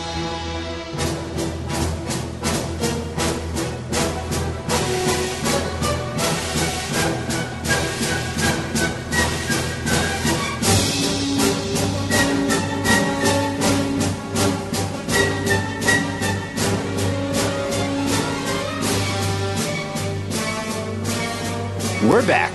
We're here on Normies Like Us, talking Star Trek Six: The Undiscovered Country. Uh, We're trekking. coming to an end. We're trekking, coming to the end of our trek, Mike, of our uh, The first long phase. series, the first phase of our long series, as we're wrapping up the end of the original trilogy, the original trilogy, the original series. original roles- sexology. Sextology. Theatrical film, sex, sextology. hey, Shatner what's loves your it. favorite film, sextology? What? Did you, what? what did My you say? friend fell in love with the, the word the alien quadrilogy. He's like, it's a quadrilogy. And I always remember Hell that. But yeah. sextology's up there. Prometheus and Covenant. That's a sexology, baby. Now it is. I don't know. You want a quadrilogy Right. or sextology? Right. That's it. Oh, Sexology. Sextology. um, yeah, we're at the end of, of an era, like you're saying. Uh, and I've got a little quiz for you guys. Yes. Um, Wrath first, of let me Khan. just run through. So there's a lot of cameos and uh, you know small supporting roles in this movie, maybe more than any of the other movies. I just wanted to run through Oh, I love this, these please. really quick. That I mentioned just some of tried these to maybe, already, but uh, just to wrap it all up. yeah, they were What's trying that? to load it up, you think, for the final movie? Let's get as seems many like it. cameos as we can. you Yeah. know? Oh, they got just- some I'm fan sorry. service. Real quick, just because we said final, final, final, Jacob, we didn't talk about the final shot. This is, of course, where uh, Endgame gets the notion to do the signatures on the Right, screen. right. Mm-hmm. What a brilliant ending! I'm sorry, Yes. please go ahead. Cameo Um, City. I'm with you there, Colin. Um, so, of course, some cameos. We had Michael Dorn, like I said. We had Renee Auberjonois. We had David Warner. A lot of characters, a lot of actors who would go on to play other parts in Star Trek. Mm-hmm. Uh, we had Brock Peters, again, another actor that would go on to play another part. We had Christian Slater. Christian Yeah. Slater. I uh, was noticed in this, one movie this time. Never had Yeah. before. Crazy. just a small cameo. Uh, you know, they were just like, let's load it up with as many big names as we can, just for a just for fan, you fun. think? I think so. I think that's why he did this. Uh, uh, yeah, and then of course we had Amon, we had Kurtwood Smith, uh, our guy, you know, sev- that '70s show, bunch of other stuff. Mm-hmm. Yep, uh, yep. As the, the president of the federation, looking real crazy with the long Is white he an hair. alien? I don't understand what's Yeah. going on there. Yeah, I don't know if he's an alien or just a human that looks really crazy. because they're in San Francisco. But Yeah. it is Yeah, that's just- Starfleet's headquarters, so it could be an alien. But if you remember, the president of S- Star or of the Federation in the last movie was a different actor too. So it's like there was Right. a new, there was an election in between movies or something. And Yeah, we yeah, picked yeah. a wizard. Yeah.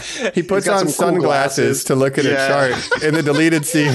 Those are his looks reading awesome. glasses. Yeah. Yeah. It's great. cool. Yeah. Looks cool as hell. That's why he probably Super got elected. And then Little last one, Doc there's Brown. uh, Shout out to Grace Krug. Lee Whitney was in this movie as well. She played Yeoman Janice Rand in the original series. Oh, yeah. Uh, just a little cameo there. Cool. Um, but let's get into this little uh, Wrath of Cobb Let's Star do Trek it. quiz. All That's right, babies.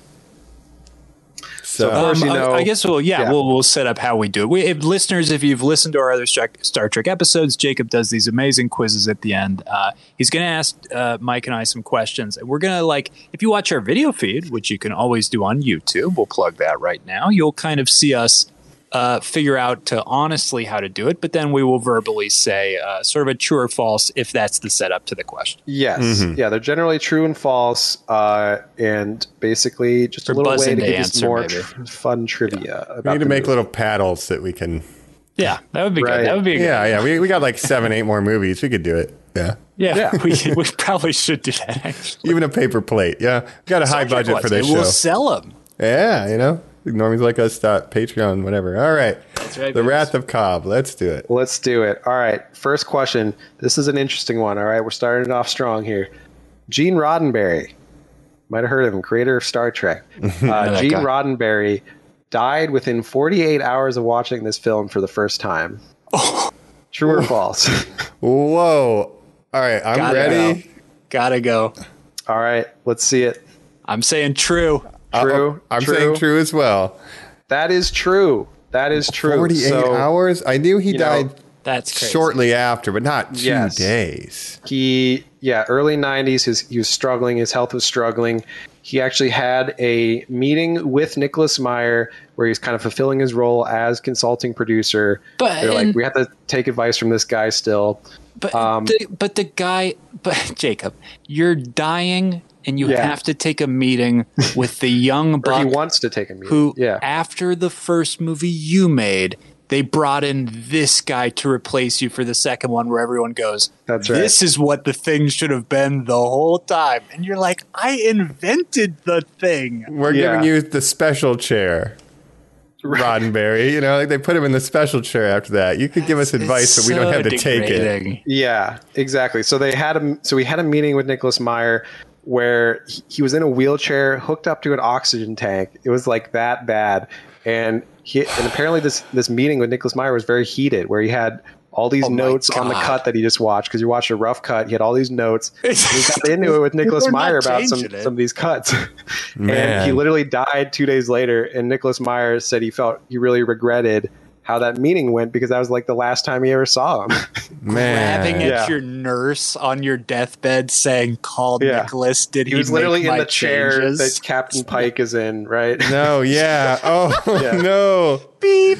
Beep. Yeah, true, No, no, no, false. No, no, no. I'm, I'll change that. I'll change that. yeah. Yeah. Um, so that's kind of sad, but But it was Nicholas No. Meyer's idea, though, right? To to you know, for for a movie about Yes. people kind of reconciling with their past or their biases, he he suggested that this should be dedicated, obviously, to the memory of Gene Roddenberry yes, Which yes. is weirdly it fitting. Opens the film. for the for the ending of the original series movies and the original series that Roddenberry created.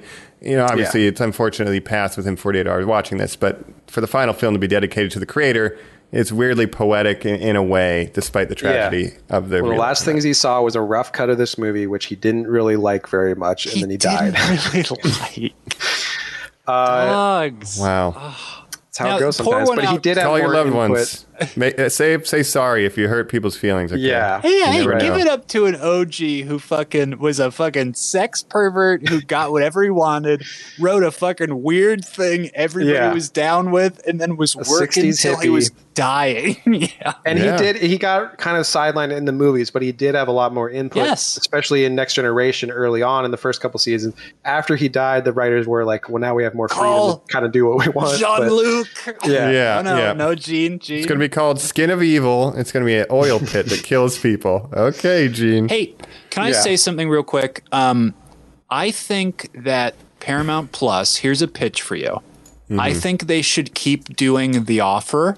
I don't watch that show. I don't know what that show is. Mm. Of course, that's the Godfather behind the scenes show. Oh, yeah. And, and Jacob, we've done episodes on this, what shows I think or something, where you very aptly pointed out that like it's just like intellectual, just like garbage to be like, we can't make a We've thing run about out the of thing, ideas. but we can make Yeah. a thing about the thing about the thing. Yes. right. That said, the offer season two, Gene Roddenberry makes the first season of Star Trek. I That would you be would amazing. combine both your audiences. Your primary Yeah. audience on Paramount Plus is Star Trek fans, and I would Mm-hmm. Right. love to see that fucking show and story. Lucille Ball is a character. William Totally. Shatner is a character who's like Yeah. insane. Yeah, Yeah, no. that would be amazing. Yeah, Lucille Gene Ball comes Roddenberry's in a with the funding swinger, as a an hero. open swinger, making the show, being like, Yeah. and here's what I'm doing in my personal time. That would be incredible. it Even would if be like we that get Laker like, show. yeah, but you get um, the same actors for Spock and Kirk to just be Leonard That would be Nimoy, amazing, right? Mike. And Right, Kirk, Bring yeah. him over from Strange New World. Incredible, That would be right? incredible. Ethan That would be Peck amazing. as Leonard. You, but who they're else playing would the Ethan Peck cast actors, around? not yeah. So even their performances as Spock and Kirk can be a little bit more original series esque, right? Because they're Nimoy That's now. a great idea. That'd be wild. Yeah, I think that's a great idea. Okay. Um, Start in all the right, western, Let's move on. end in Let's space. keep going. Next question. Yeah. Next to one. question. Next question. And this is the one that was hinted at a little bit, but Gorkon, our favorite guy, Gorkon, his name comes from the two models for his character. True or false? Ooh, that's the second model. And and the That's what bonus- I'm wondering if it is in even what we said before part of it. Yeah, Mm. I think this answer I'm- might be kind of easy, but I'm just gonna have to go with my Gokch. yeah, go with you. exactly. All right, three, two, one. Reveal. True. Okay. True. I said false. I, I think it's one person. It's true. It's true. But here's the bonus question. So you Who mentioned is the other Gorbachev, person? right? That's Yes. the first part. Who is the second? And Hmm. think about how he looks, his facial hairstyle. Does that remind you of anyone? And He also has- being a, a, you know the figure that he is in his society. I'm, I'm Think talking this out with you, Mike. He has a top knot, right? He's sort Hmm. of samurai almost, but also like, you know, just like I said, Gorbachev. Huh, huh. Cold War. It may not be someone related to the Cold War though. Just maybe a Ah. Right. famous Gore, his name leader is, from the let's past. just say that his name is Gore. Oh, oh, I got it. Yep. No, I know exactly who. know who Hitler? Genghis Khan. No, Dang wanna it. tell you guys? What? Oh, that seems perfect. I, I give. Up. I will yeah. reveal. So Dang, I thought I was nailed it. I thought that was it, dude. No. Chancellor Gorkon is the combination of Mikhail Gorbachev and Abraham Lincoln. Oh, because The he's beard, a he's got a statesman. Lincoln beard. He literally looks like Abraham Lincoln. Wow. And he has Wow. the mole, and he is a good guy. We should. Yeah, say. and he's So- trying He gets to unite his assassinated for He gets trying to. assassinated. Yes, of exactly. course. Exactly. Oh my yes, they god! combined. I would have never. that's Gorbachev and incredible, Lincoln dude. and made that is so Gorkin. funny. yeah, Wow. uh, yeah. That's Well- that's that. Lincoln. When I shot my said shot. Hitler, Mike said Genghis, Genghis Khan. Khan. That's how far away No, we were. he's a Yeah. Gorkin's a good guy. He's this trying to script bring is so peace to the much Klingons. better than it. Yeah, Uh, this oh, is great. yeah, right. Uh, again, a script that Jacob pointed out earlier, but I want to say three story by credits. One of them is Leonard Nimoy. Yes. Well, Three there's a- written by credits. None of them Leonard Nimoy. One so there's of a them whole Nicholas story Meyer. behind that, Colin. Um, the two guys that they originally got to write the script, they basically didn't end up using anything from that script. But those two guys know still what it went to was? the WGA and to sa- get credit. Said, we made a Star Trek Yeah. movie. and actually, originally they're like Nimoy's not going to get a story credit, but then he fought to get a story credit because he's like, this whole movie was basically my idea. Like, I'm these guys had nothing to do. with willing it. to bet Right. he actually did a lot of the writing too. 'Cause Yeah. if you look at his relationship with Nicholas Meyer, they seem pretty. Yeah, hand they in were pretty hand, close, so. and he just didn't want to. He didn't want to direct it again because he's like Shatner's not going to like that. And and that's such a good reason. Bill is Yeah. not going to I like get that. no, he's probably right. only on proverb. No, thank you. yeah. Um, all right, next question. Interesting. Next question. So Kim Cattrall posed nude on the bridge of the Enterprise wearing only her Vulcan ears. True or false? Posed nude, wearing her Vulcan ears. Kim Cattrall, who of For- course listeners know, Sex in the City. Sex in the City. She was, a- you know, she was in a bunch of movies earlier in her career. Uh, she has some Mannequin. weird kind of choices a lot of times. She was in Big Trouble in Little China. Yes, like yes, she, yes, she yes. Mm-hmm. didn't want to get typecast. I think that was important for her earlier in her career. But Very interesting point. yeah, And Jacob, a Kim Cattrall defender, would have not have expected that. she pops up in this movie. Yeah, All but Um, I'm- right, well, yeah, I'm what do we ready. think? I'm going. I'm locked. True or false? Three, two, one. Reveal. True. She was true, nude. True. Uh, Yeah. That is false. I tricked Ah, you guys. I wished. Um, no, because Yeah, that was I- I was gonna I'm Google it pretty the second sure we it's got false off. because that was a basically a widely rumored to have happened in the 90s. But both Hmm. her and Nimoy, because the story goes, she posed nude for like a magazine spread or something. And Nimoy found out about it and destroyed the photographic evidence. Apparently, Oh. they've both denied it repeatedly and said that never happened. Uh, so, court, Hmm. I- from what I know, is I think it's false.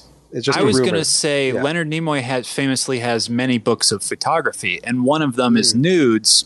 It's interestingly enough, famously very large women uh, Ah. nudes, but I, I couldn't imagine that he had a book of Kim Cattrall Spock nudes. No, he, but uh, the story I- goes that he found out and was very angry, and he was like, "You're you're gonna diminish the Star Trek brand, But basically." wait, the, and Yeah. this is like, well, what scenario is this that she's taking naked? pi- Who's taking the pictures? And then For like Leonard a- I don't Nimoy know, for a happens to magazine be- or something. It's just like a playgirl in space. Like I don't Yeah, know what's going yeah, on I in don't '92, but That's like you wouldn't insane. use the actual set. Like they wouldn't sign off No, on that. not in the Paramount middle would of a never. movie. well, I think that Yeah. according to the the story is that she did it without them knowing, basically. and they Right, found right, out right. Later, and we're pissed. Oh, okay. but Which again, I how guess do you that get didn't access happen. to the set off hours? It's it seems more unlikely the more you talk about it. and I feel like a fool.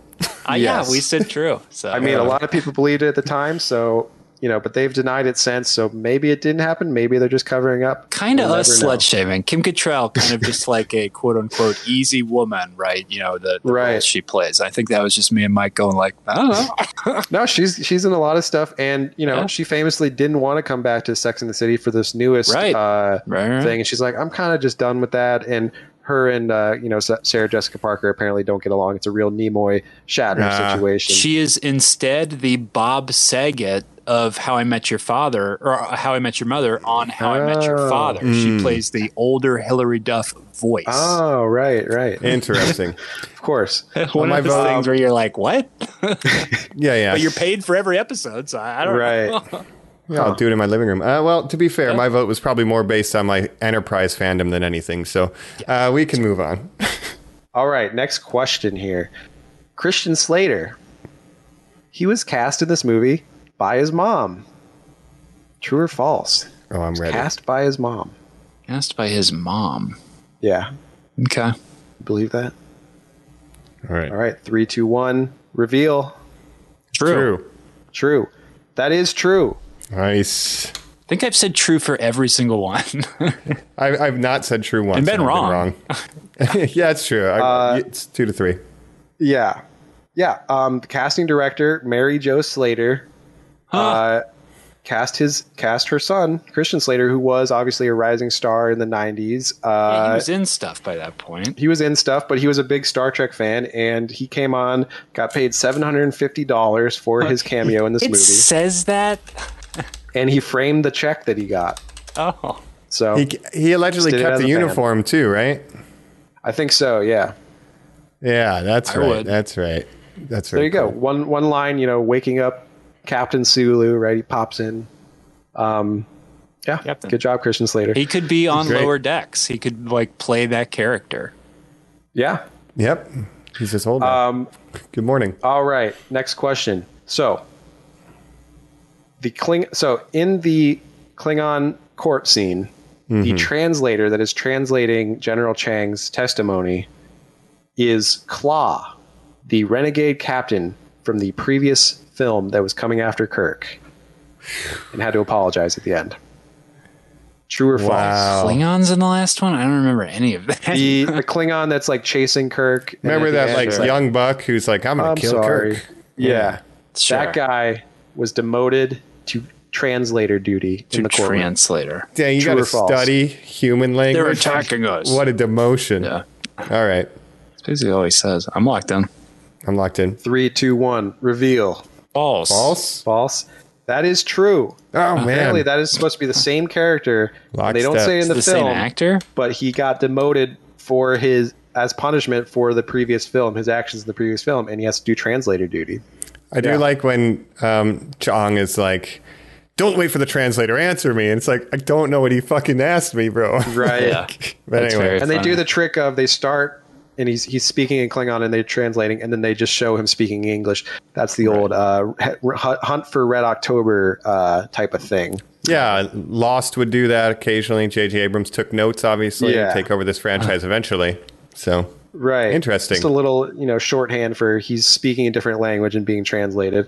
Yep. Um, all right, next question. So you guys both got that one wrong. Wow. man, it's four Wow. to three. Colin, I didn't right remember now. the character. No, I might have looked at my phone for one second. So, despite being friends prior to the shoot, uh, William Shatner and Christopher Plummer did not get along on set. True or false? Believable. Hmm. I think I'm ready. Yeah, I'm locked in. All right. Three, two, one. Reveal. False. It's a false too, man. I'm trying to. I'm swerve you. saying Jacob said they were pals. That think is they're false. I Oh, was thank trying to God. trick you guys again. you Thank didn't God. fall for it. My I beloved made that up. Chang. Uh, And like I said, you know, they worked together a lot previously in the career. And actually, Shatner was at one point an understudy for Christopher Plummer in plays and things. So Not they go the way same back. types, would you guys say? maybe when they were younger, I don't know. I heard a Even story. like I saw Christopher Plummer in an interview, and he talked about one time. I think it was Hamlet or something when Shatner took over for him because he was sick, and he's like. Yeah, he just went in there and did the opposite of what I did. If I was sitting during my speech, he would stand up. If I was standing up, he would sit down. That's hilarious. So that sounds like they that's what are we would do. opposites, you know. Yeah. To do it like on purpose does sound like what Shatner would do because he's like, no, that's crazy. You're sitting Making when a you're conscious speaking. choice you gotta get to- up. I'll and- stand up. Yeah. And then I guess Plummer said, and then and I said, that son of a bitch is going to be a star. I know it. Oh, that's so good. Wow. Christopher Plummer obviously has been in a lot of things. If you've never seen the Ah. movie Beginners, that's a really good one worth Yes. checking out with Ewan I've not seen McGregor, that. our guy Obi Wan. Um, he plays an old guy who comes out as gay, and Ewan McGregor is his son, and has to like come to terms with him being gay, and Mm-hmm. there's like a relationship too and stuff. So it's a really nice little movie. Huh. So check just that one out. passed away, Beginners. um, a year ago or two years ago, I think, but very That's recently. right. So Yeah, just like David recently. Warner as well, unfortunately. That's right. in He peace. also passed away. Nichelle Nichols. You know, we've lost Yeah. a lot of Kerwood Star Trek Smith. actors, unfortunately. Yeah. Still going. Holding still on, going yeah. strong. Shatner's Could still probably out be here in too, I'm that, just that saying. 80s show. Shatner, I don't care about Mike. I'm like counting down the fucking days at this point. to me, that's like the queen. The way people are acting. Oh, yeah, Get yeah, this yeah. guy out of Jeez. here. Yeah, Shatner, Takai. We just lost and our four British Koenig. viewers. Yeah. Yep. uh, our and- left. Yeah. yeah. Uh, anyways, on Nuclear to vessels. less depressing Yes. subjects, right? Uh, next question. So, okay, this is an interesting one. So, you know when Chekhov says, uh, "Guess who's coming to dinner?" yeah. that obviously is a reference to the movie Guess Who's Coming to Dinner about uh, a white woman uh, dating a black man in the 60s. Um, that, that line was originally going to be said by uh, Uhura, but Nichelle Nichols refused to say it. True or false? Oh. Ooh, man. Interesting. Interesting. Um. Uh, okay. I think I'm ready. I'm locked in. All right. All right. Three, two, one, reveal. True. I, I'm going the True, opposite. false. I'm going Ah, false. I had to think they weren't so race thick stuff in headed. this, Mike. No, there's there is so much race stuff in this movie. That is true. Uh, they wanted her to say it. She didn't. She's like, I'm not going to be the, the the only black main character and say that. Like, and then another line that Yeah. she Good for you. ref- was going to say, but she refused to say. Um, during another scene, they were going to have her say, "Yeah, but would you let her? Would you let your daughter marry one of them?" And she did not. say that. No. Yes. So Oh, Did they give both those lines to to Koenig? Chekhov? I think so. Yeah. Jesus, "Ah, like, oh, Chekhov will say it. Christ. he also says that thing. Did you guys notice when it's like? And of course, Cinderella, a Russian fairy. Russian. tale." yeah. I'm like, shut if the, the shoe fuck up. fits. man and, and Yeah. yeah, let, us talk about yeah there's a lot of that in this movie you get even scotty's like being super racist and Yes. stuff and it's like Well, the other thing is Whoa. they they specifically made Admiral Cartwright, Brock Peters, be the guy that, and he gives this Of course. big speech about how you know the most Klingons are the radical. enemies and stuff. And just a little side fact, he's he was had a hard time doing that speech, and he couldn't even do it in one take because he was so kind of emotional about it. But in Right. the end, it like had a good impact So- to have him be the guy. That, yeah, Yes. Interesting. Again, it makes the movie very interesting. It Narratively, does. I, I yeah. even said all the Game of Thrones stuff earlier. It's cool to see all the machinations of a quote unquote court and see a power struggle and stuff. But Mm-hmm. it is interesting in a 2022 lens to be like, this is some crazy stuff they're talking about. And the choices that they're making of what they're saying to what type of people are also crazy in their own way. right. Yeah, I get I get that they're playing, you know, allegory and it's it's a parable, right? But like looking at it, yeah, with 20, 22 eyes, right, where it's just so It's not reductive at looking at an entire culture is untrustworthy and shit. It it it's kind of rubs you the wrong way knowing that these are are heroic figures. The most But- progressive people in history, Mike.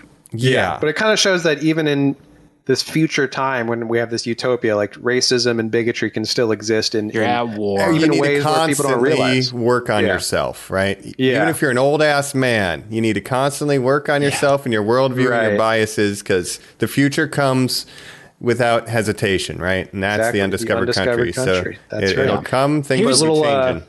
Yeah. Can I say something? If Cartwright was a super young black guy, if he was like a Mm. 20 year old, I think that would have worked a million times better. Interesting. Interesting. It, ju- it just comes off crazy to me. I But don't- yeah, big thing. But in also this movie, having, so be aware of uh, that. yeah. Again, another layer to it is that Brock Peters, before this role, his his most famous role was as the accused black man in To Kill a Mockingbird. If you've Mm-hmm. Right. ever That's seen what that makes movie it with so Gregory crazy. Peck. read that book. Yeah. Yeah. Wow. Yeah. Um, but here's a little bonus fact uh, about uh, Nichelle Nichols as well. She didn't like the the translation scene where they're kind of like looking through the books for the Klingon translation. She's like, Uhura would know like some basic Klingon at least as the communications officer, so she felt like that was not the best. Uh, and then here's a little deep bonus fact for you. So, guess who's coming to dinner? She refused to say that line. Uh, that was obvious reference to the 1967 movie Guess Who's Coming to Dinner. They remade that movie as a movie called Guess Who in the year 2005. And who starred in that movie? Zoe Saldana, who of course would go on to play Uhura. Oh, So of There's course. a deep cut for you. That's great. Yeah, Ashton Kutcher and her. That's yeah. Put Yeah, that and they, in your- they they swap the genders. So the in that one, it's a, a black woman dating a, a white man who comes over to visit for dinner for their family. So Like- as like Bernie popular Mac. TV Supermodel and TA. Yeah, yeah. Popular TV sitcom, The Neighborhood. You know, Right. wacky scenarios around. Exactly. Around. Um, interesting. At all? So, throw bunch in of your facts si- for you there. Six degrees Yeah. of separation. You know, mind everybody. All Yeah, right. it's Star Trek. You're not going to get this in Star Wars. No. No. Okay. all right. Last question. Collins How about ahead that? by two, so I'm Wow. Pretty much Okay. Well, dooskied. this last one's worth seven. all right. you said it. Uh, You said two more. no. This is the last. This is You're the ahead question. by two. yeah. Yeah. we so can make I'm it worth ahead. three if you want to. Yeah. Oh, I mean, if Yeah, you want to make do it. it. We I gotta, don't yeah, care. we gotta make it a all or gamble. nothing. Come on. Yeah. I don't know if all this is the marbles. best fact either, but we'll go with it. Um, Okay. This movie is the first canonical mention of Sulu's first name, Hikaru, Hikaru Sulu, Hmm. and James Tiberius Kirk's middle name. It's the first That's- time they're no. mentioned. That's a great question, Jacob, because this Yeah. is a stumper. Shit. Think about Wow. that. yeah. Mike, I are had to you think locked of- in immediately? Oh, okay. It's a it's a gawked instinct. I don't know for sure. I'm trying to think back on all five of these that we've watched, and then Yeah, and maybe the it got show and stuff, did it get it's like- slipped in the show? Keep in mind, they these characters were not as fully developed in the show. Right, right, right, right. Right, Some of the, the, the side crew members, other than Spock, Bones, and Kirk. right. Chekhov's first think name was about Mister. right. Yeah. All right. I, I I'm know what locked I'm going in. with. Locked in. Yeah. Fuck. All right. Three, two, one. Reveal. I'm going False. true. All right, we're on opposite ends Colin for all the says marbles. true. Colin, you've done it again. Or I don't know, have you won again? Because that is true. Yes. Yes. Wow. Yes. All right, Um, Colin. Yeah. That's, they- this it's is the sho- first that's a shocking time fact. Nine Sulu to is four. given her first name, Hikaru Sulu.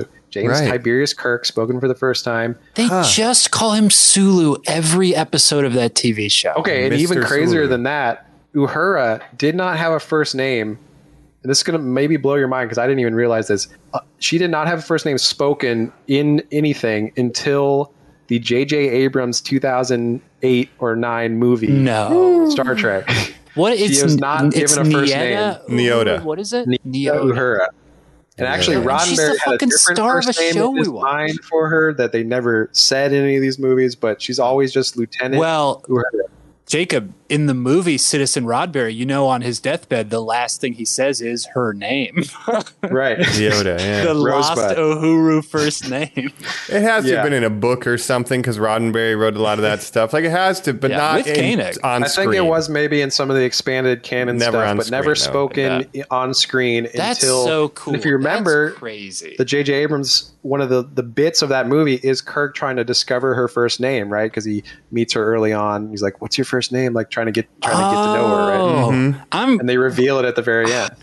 Here's the so, thing, Norris. If you're you've ready been for that watching rewatch. these movies with us, Yeah. and if you're going to keep doing it, watching the rest of these Star Treks, uh, one, Jacob's going to have more awesome quizzes for even when we get to like the next gen, which is coming up, or Right. Mm-hmm. the J.J. Abrams verse. Uh, But also, you're just going to notice shit like that. I'm so excited to notice shit like that. Yeah. Armed be with fun. this fresh knowledge going forward, it, it's changing uh, a lot of things. And I'll talk about that a little bit with my final thoughts on this. Uh, Yes. Yeah, we're And do your basically Star rankings. Trek experts at this point. Yeah. Yes. Yeah. So that's, uh, Well, that's my little Wrath of Cobb quiz, and Colin won. Congratulations. The unjacovered country. That's right. Mm-hmm. yes, yes. The uncovered country. Well, we'll be right back with final thoughts and rankings right after this, Normies.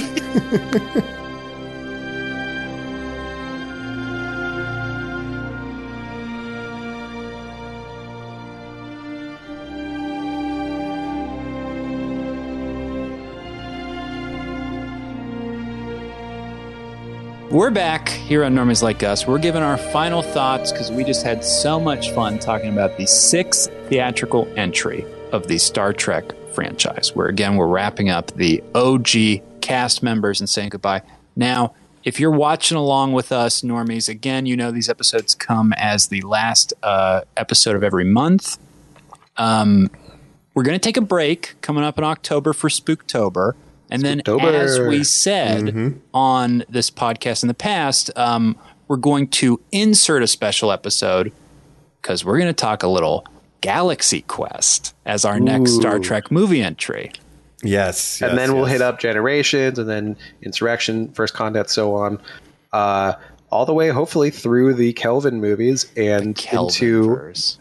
potentially the next Kelvin movie in December of 2023, which is right now when it's slated to come out. That, That would be is amazing. So crazy if we if we bring this That thing into dock Would be- perfectly. yeah.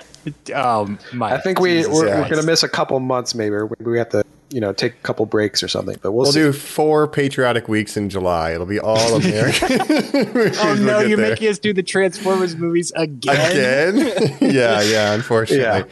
I'm excited for Galaxy Quest. There's a lot of Galaxy Quest in this movie. The bolted on eye patch, of course, directly parodied in Galaxy Hmm. Quest. So uh, keep your eyes out. But let's give some final thoughts on this movie that that movie's going to make fun of. Uh, this Mm-hmm. film, Star Trek Six. The Undiscovered Country. And of course, look out at the end if you're watching our video episode because we are going to sign the screen. Right. Mm-hmm. Got my Make- signature ready. Jacob's is going to After Effects it. yeah, Jacob's Manually. final thoughts and do do do do. That's right. Yeah, I guess I Final can jump thoughts. in. Yeah, yeah. So Please. I adore this movie. I think Yeah. it's the best looking original series movie. Um, Wow. It, it might because Khan is good, but it looks flat. You know, and it does. It does. You know, this Joe looks said cinematic. old. Yeah. Yeah. And even though well, the it is effects, yeah, and the effects Yeah. are ILM, but it's a lot better here, right?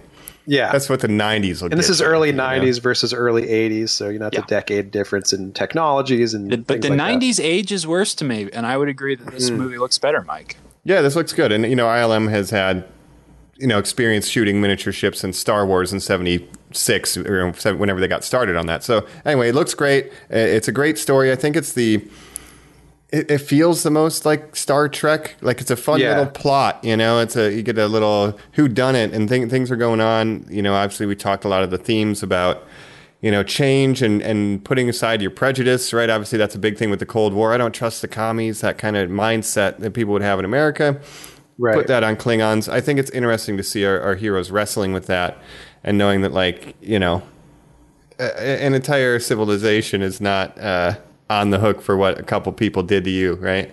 Um, Yeah. But that being said, It needs to be said even today, sadly.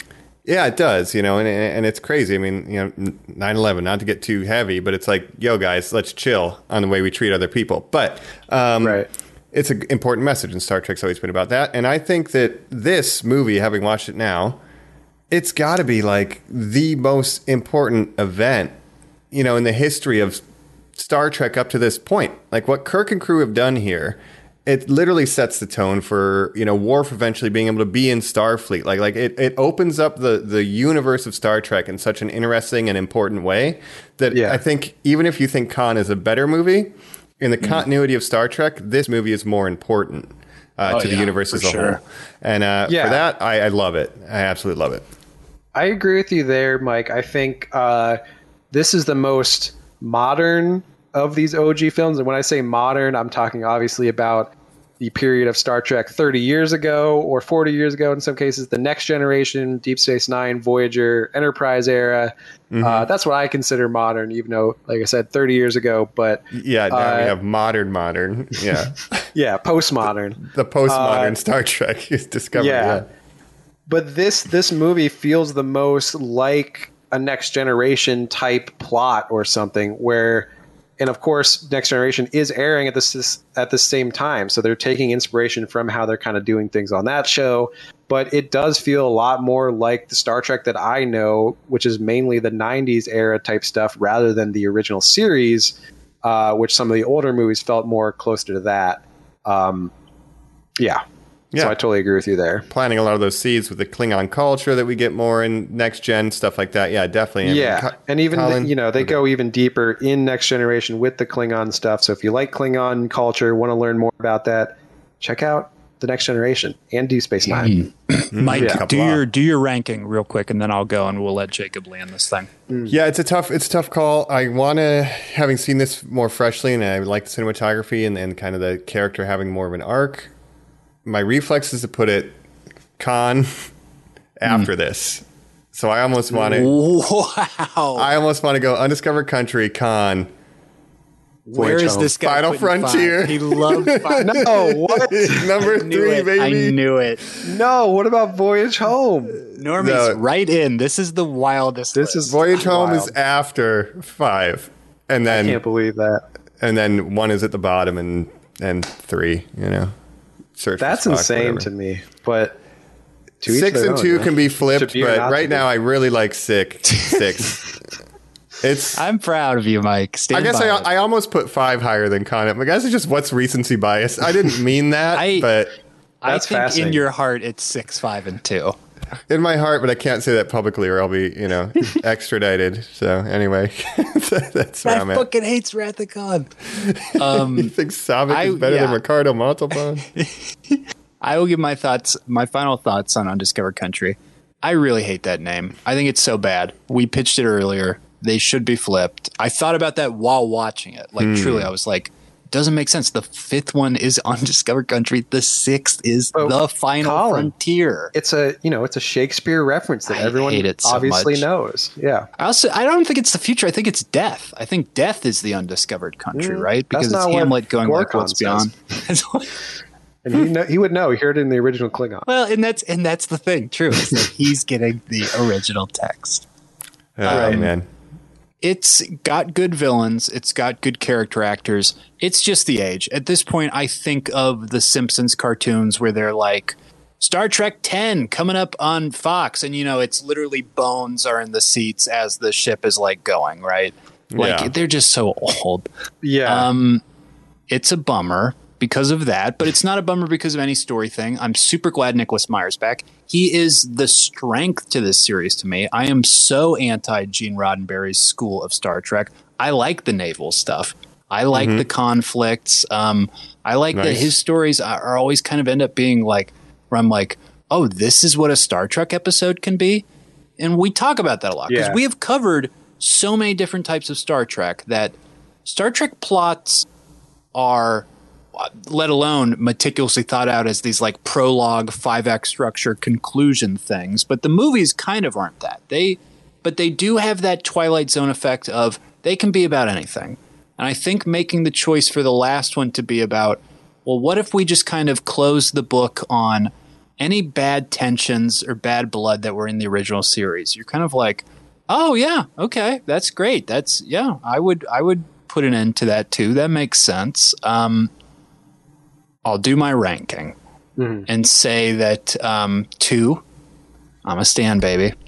Now, I love this one. As I was just saying, Search for Spock really hit me on our watch Hmm. along. Hmm. But I have to be true to my blood and say number four, Undiscovered Country is my second. I love the whales. Number Name four, Voyage another- Home. Yeah, yeah. Yeah, Voyage Home. Oh, did I say San Undiscovered Francisco. Country? Yeah. that one should hard be to keep called that. straight. Yes, they're It should be discovering called- they the should country of be the discovering whales. Uh-huh. it. Name another sci-fi comedy with time travel. You can't because there's only one other, and it's a very popular series called Back to the Future. But that one is the good one. So Mm-hmm. how dare you? Right. And then from there, I would put this one, Mike, six. It's great. Wow. Then I would go three. I guess it's just for Krug. I guess that's what I like about that. I guess I love just the wrap up of David Marcus, this crazy character that's only in these movies. I, I'll never get over him. yeah, Then I will go five, one, or five and one. Five and one. I think I have Uh, to do five and Cybok one. is so sad. Fair Yeah, enough. but it's yeah. better than the original motion picture. Can't blame you. Yeah. Your rankings are pretty close to mine, Colin. Okay. in some ways. Um, like I think I said at the beginning of, of doing this, maybe five months ago or whatever. For me, it's two, six, four are the top three, right? Yes. And that's Wrath of Khan, Undiscovered Country, Voyage Home. I kind of at this point don't know which one I like better, four or six. But right now I have this one six second, and then I have four third. But they're very Wow. close Hmm. to me. Yeah, because I do like four a lot. It's it's fun. Four is fun. Six is a It's Yeah. little more so serious. funny. Yeah, it's yeah. so funny. It's so funny, yeah. Them just going back in time to San Francisco, like it's just it's just a good watch. This one, a lot going for it, uh, a lot going you know well for it. Um, so I put this one second. So the Nicholas Meyer top two, man. Oh, yeah. killing it as a director. However um, you slice it. Yeah, so I go two, six, four, three, search for Spock. Then I go one motion picture, and then bottom of the pile, baby, five, Final Frontier. I'm sorry, I'm sorry, I'm Simon. so I'm sorry, glad William you're over Shatner. Five. Yeah. Motion I picture do looks because- incredible. Y- You know, it's like and I think that's 2001. the- yeah, which one would I rather rewatch on a random day? Probably the motion picture, I think. You are so Well, let me ask you this, Jacob. Which one has marshmallows? wrong. That's Ah, true. That's very true. But I One don't and think one. I'll really be rewatching either of those movies anytime soon. Um, if I was going to rewatch anyone, and I've watched all of these twice in like the last year at this point, but it would probably be Voyage Home or Wrath of Khan or this one. Well, let's talk about that because we are wrapping up kind of a big watch along. Yeah, we you're did this right. burnout with Transformers that really kind of ended up making the system where we protract this a little longer so we don't sort of suffocate. Week Um, to week to week. we've Yes. famously done Harry Potter. You know, we've we've done a lot of Star these series. Wars, Lord of the Rings. and Lord of the Rings is a perfect example, Jacob. You saying, ah, I don't think I'm going to watch one and five again soon. When we got done with the Lord of the Rings series, I was like, you know what? That's a pause for I think f- about five years for me. I might not be going back to that. And Mm. Yeah. that said, Mike Only Rings of watched them Power for me, recently. baby. well, but Mike watched The Fellowship recently and was texting us, and I gotta say, I've been having the hunger lately, baby. So I don't know if I'm gonna live up to that.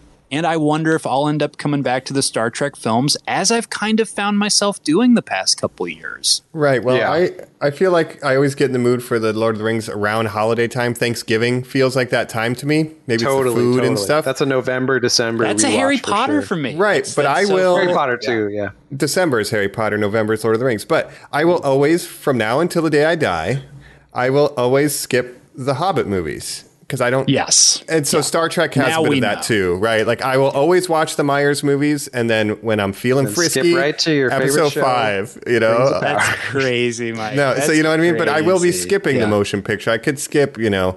Yeah, uh, you could skip the Search for motion pic- Spock picture. sometimes. It really, you know, jump right to Wrath of Khan. 'Cause they Watch that retried it trilogy. anyway.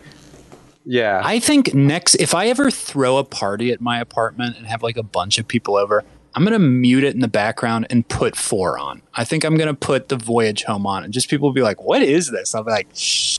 I think Don't the best you one to worry. watch muted would be The Maybe most the, first, one. You could just Yeah. moon it. and Yeah. Just watch the visual. I think you're right. That look would at be it. maybe the next time I watch the motion picture. You got the weekend and Dua Lipa blasting. That shit's going on. V'ger. Yeah, It's right. great. Um, Yeah.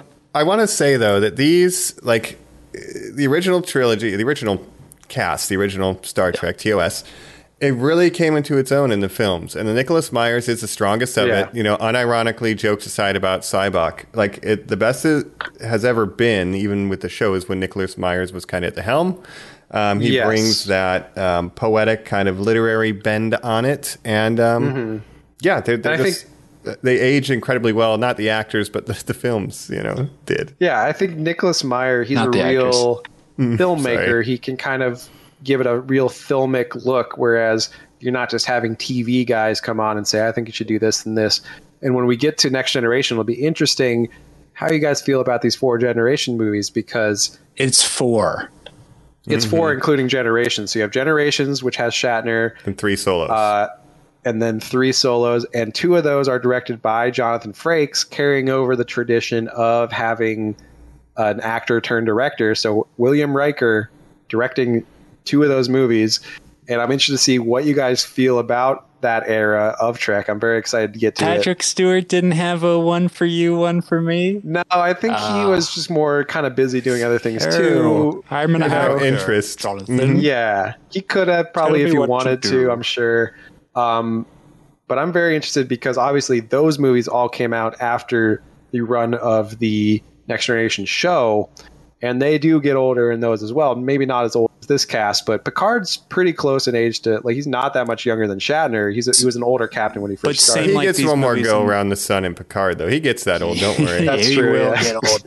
But the, Yeah. it's the movies are when the series is wrapped up. They are Yes. post series. Yes. Fascinating. Okay. like Generations is post the entire show, so it's similar to this where wow. but it didn't take them 10 years to come out with a movie after the OG cast. Um, but I Right, agree right. with you, Mike, where they really did come as movies in a really interesting way that I don't think anything has ever been a show, got canceled after three seasons, and then came back a decade later and made six movies.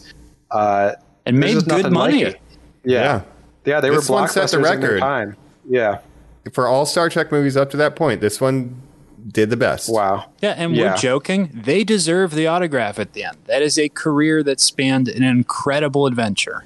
Yeah, and as a cultural touch point, I mean, the OG cast, they're all extremely well known in just pop culture in general. Like, you know, much, I would argue, much more than, you know, the even the J.J. Abrams cast or something, or the, you know, the Next Generation cast, even. Like, people know these actors as these roles more than like anything else, right?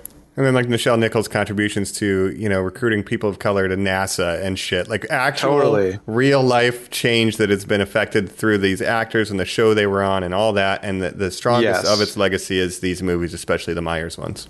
Yes, so I think they were definitely a net good for society that they exist. And you know, I I had a great time watching these six movies with you guys. Like, it's been Incredible. a blast. Yeah, I call these the Star Trek movies. Now we are entering what I want to call an undiscovered country. Yes, yes, the future. Yes, the future. I have one We're note. jumping hundred years in the future. Yeah, That's right. What my one final note on the whole um, everybody's Klingon racist in this show is um, in this movie.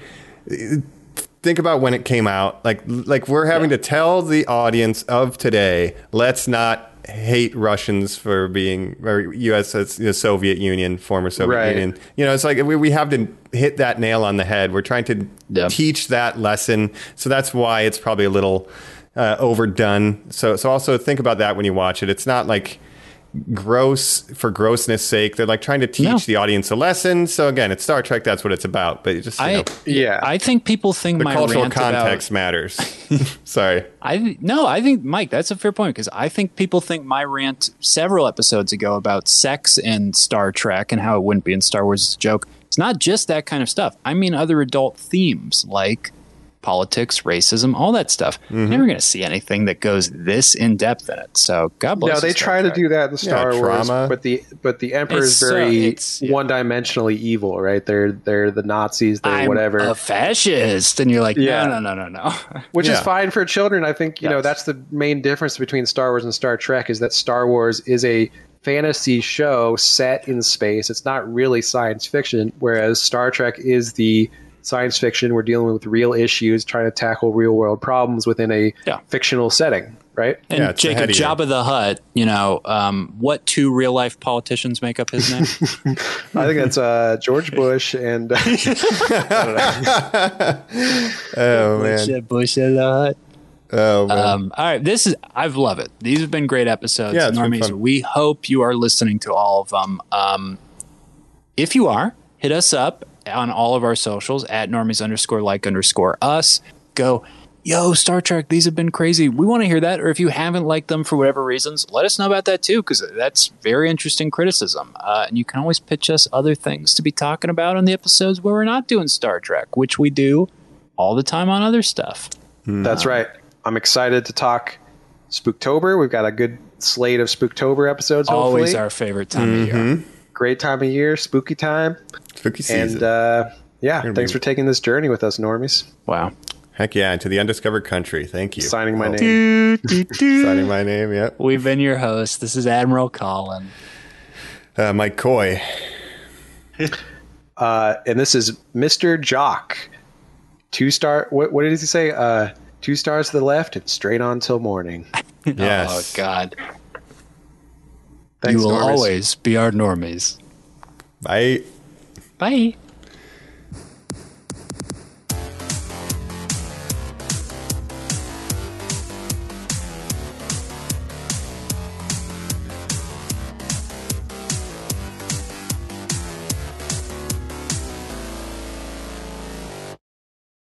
My name is Gandalf the Grey, and I'm imploring you to leave a like, share, and subscribe to this podcast.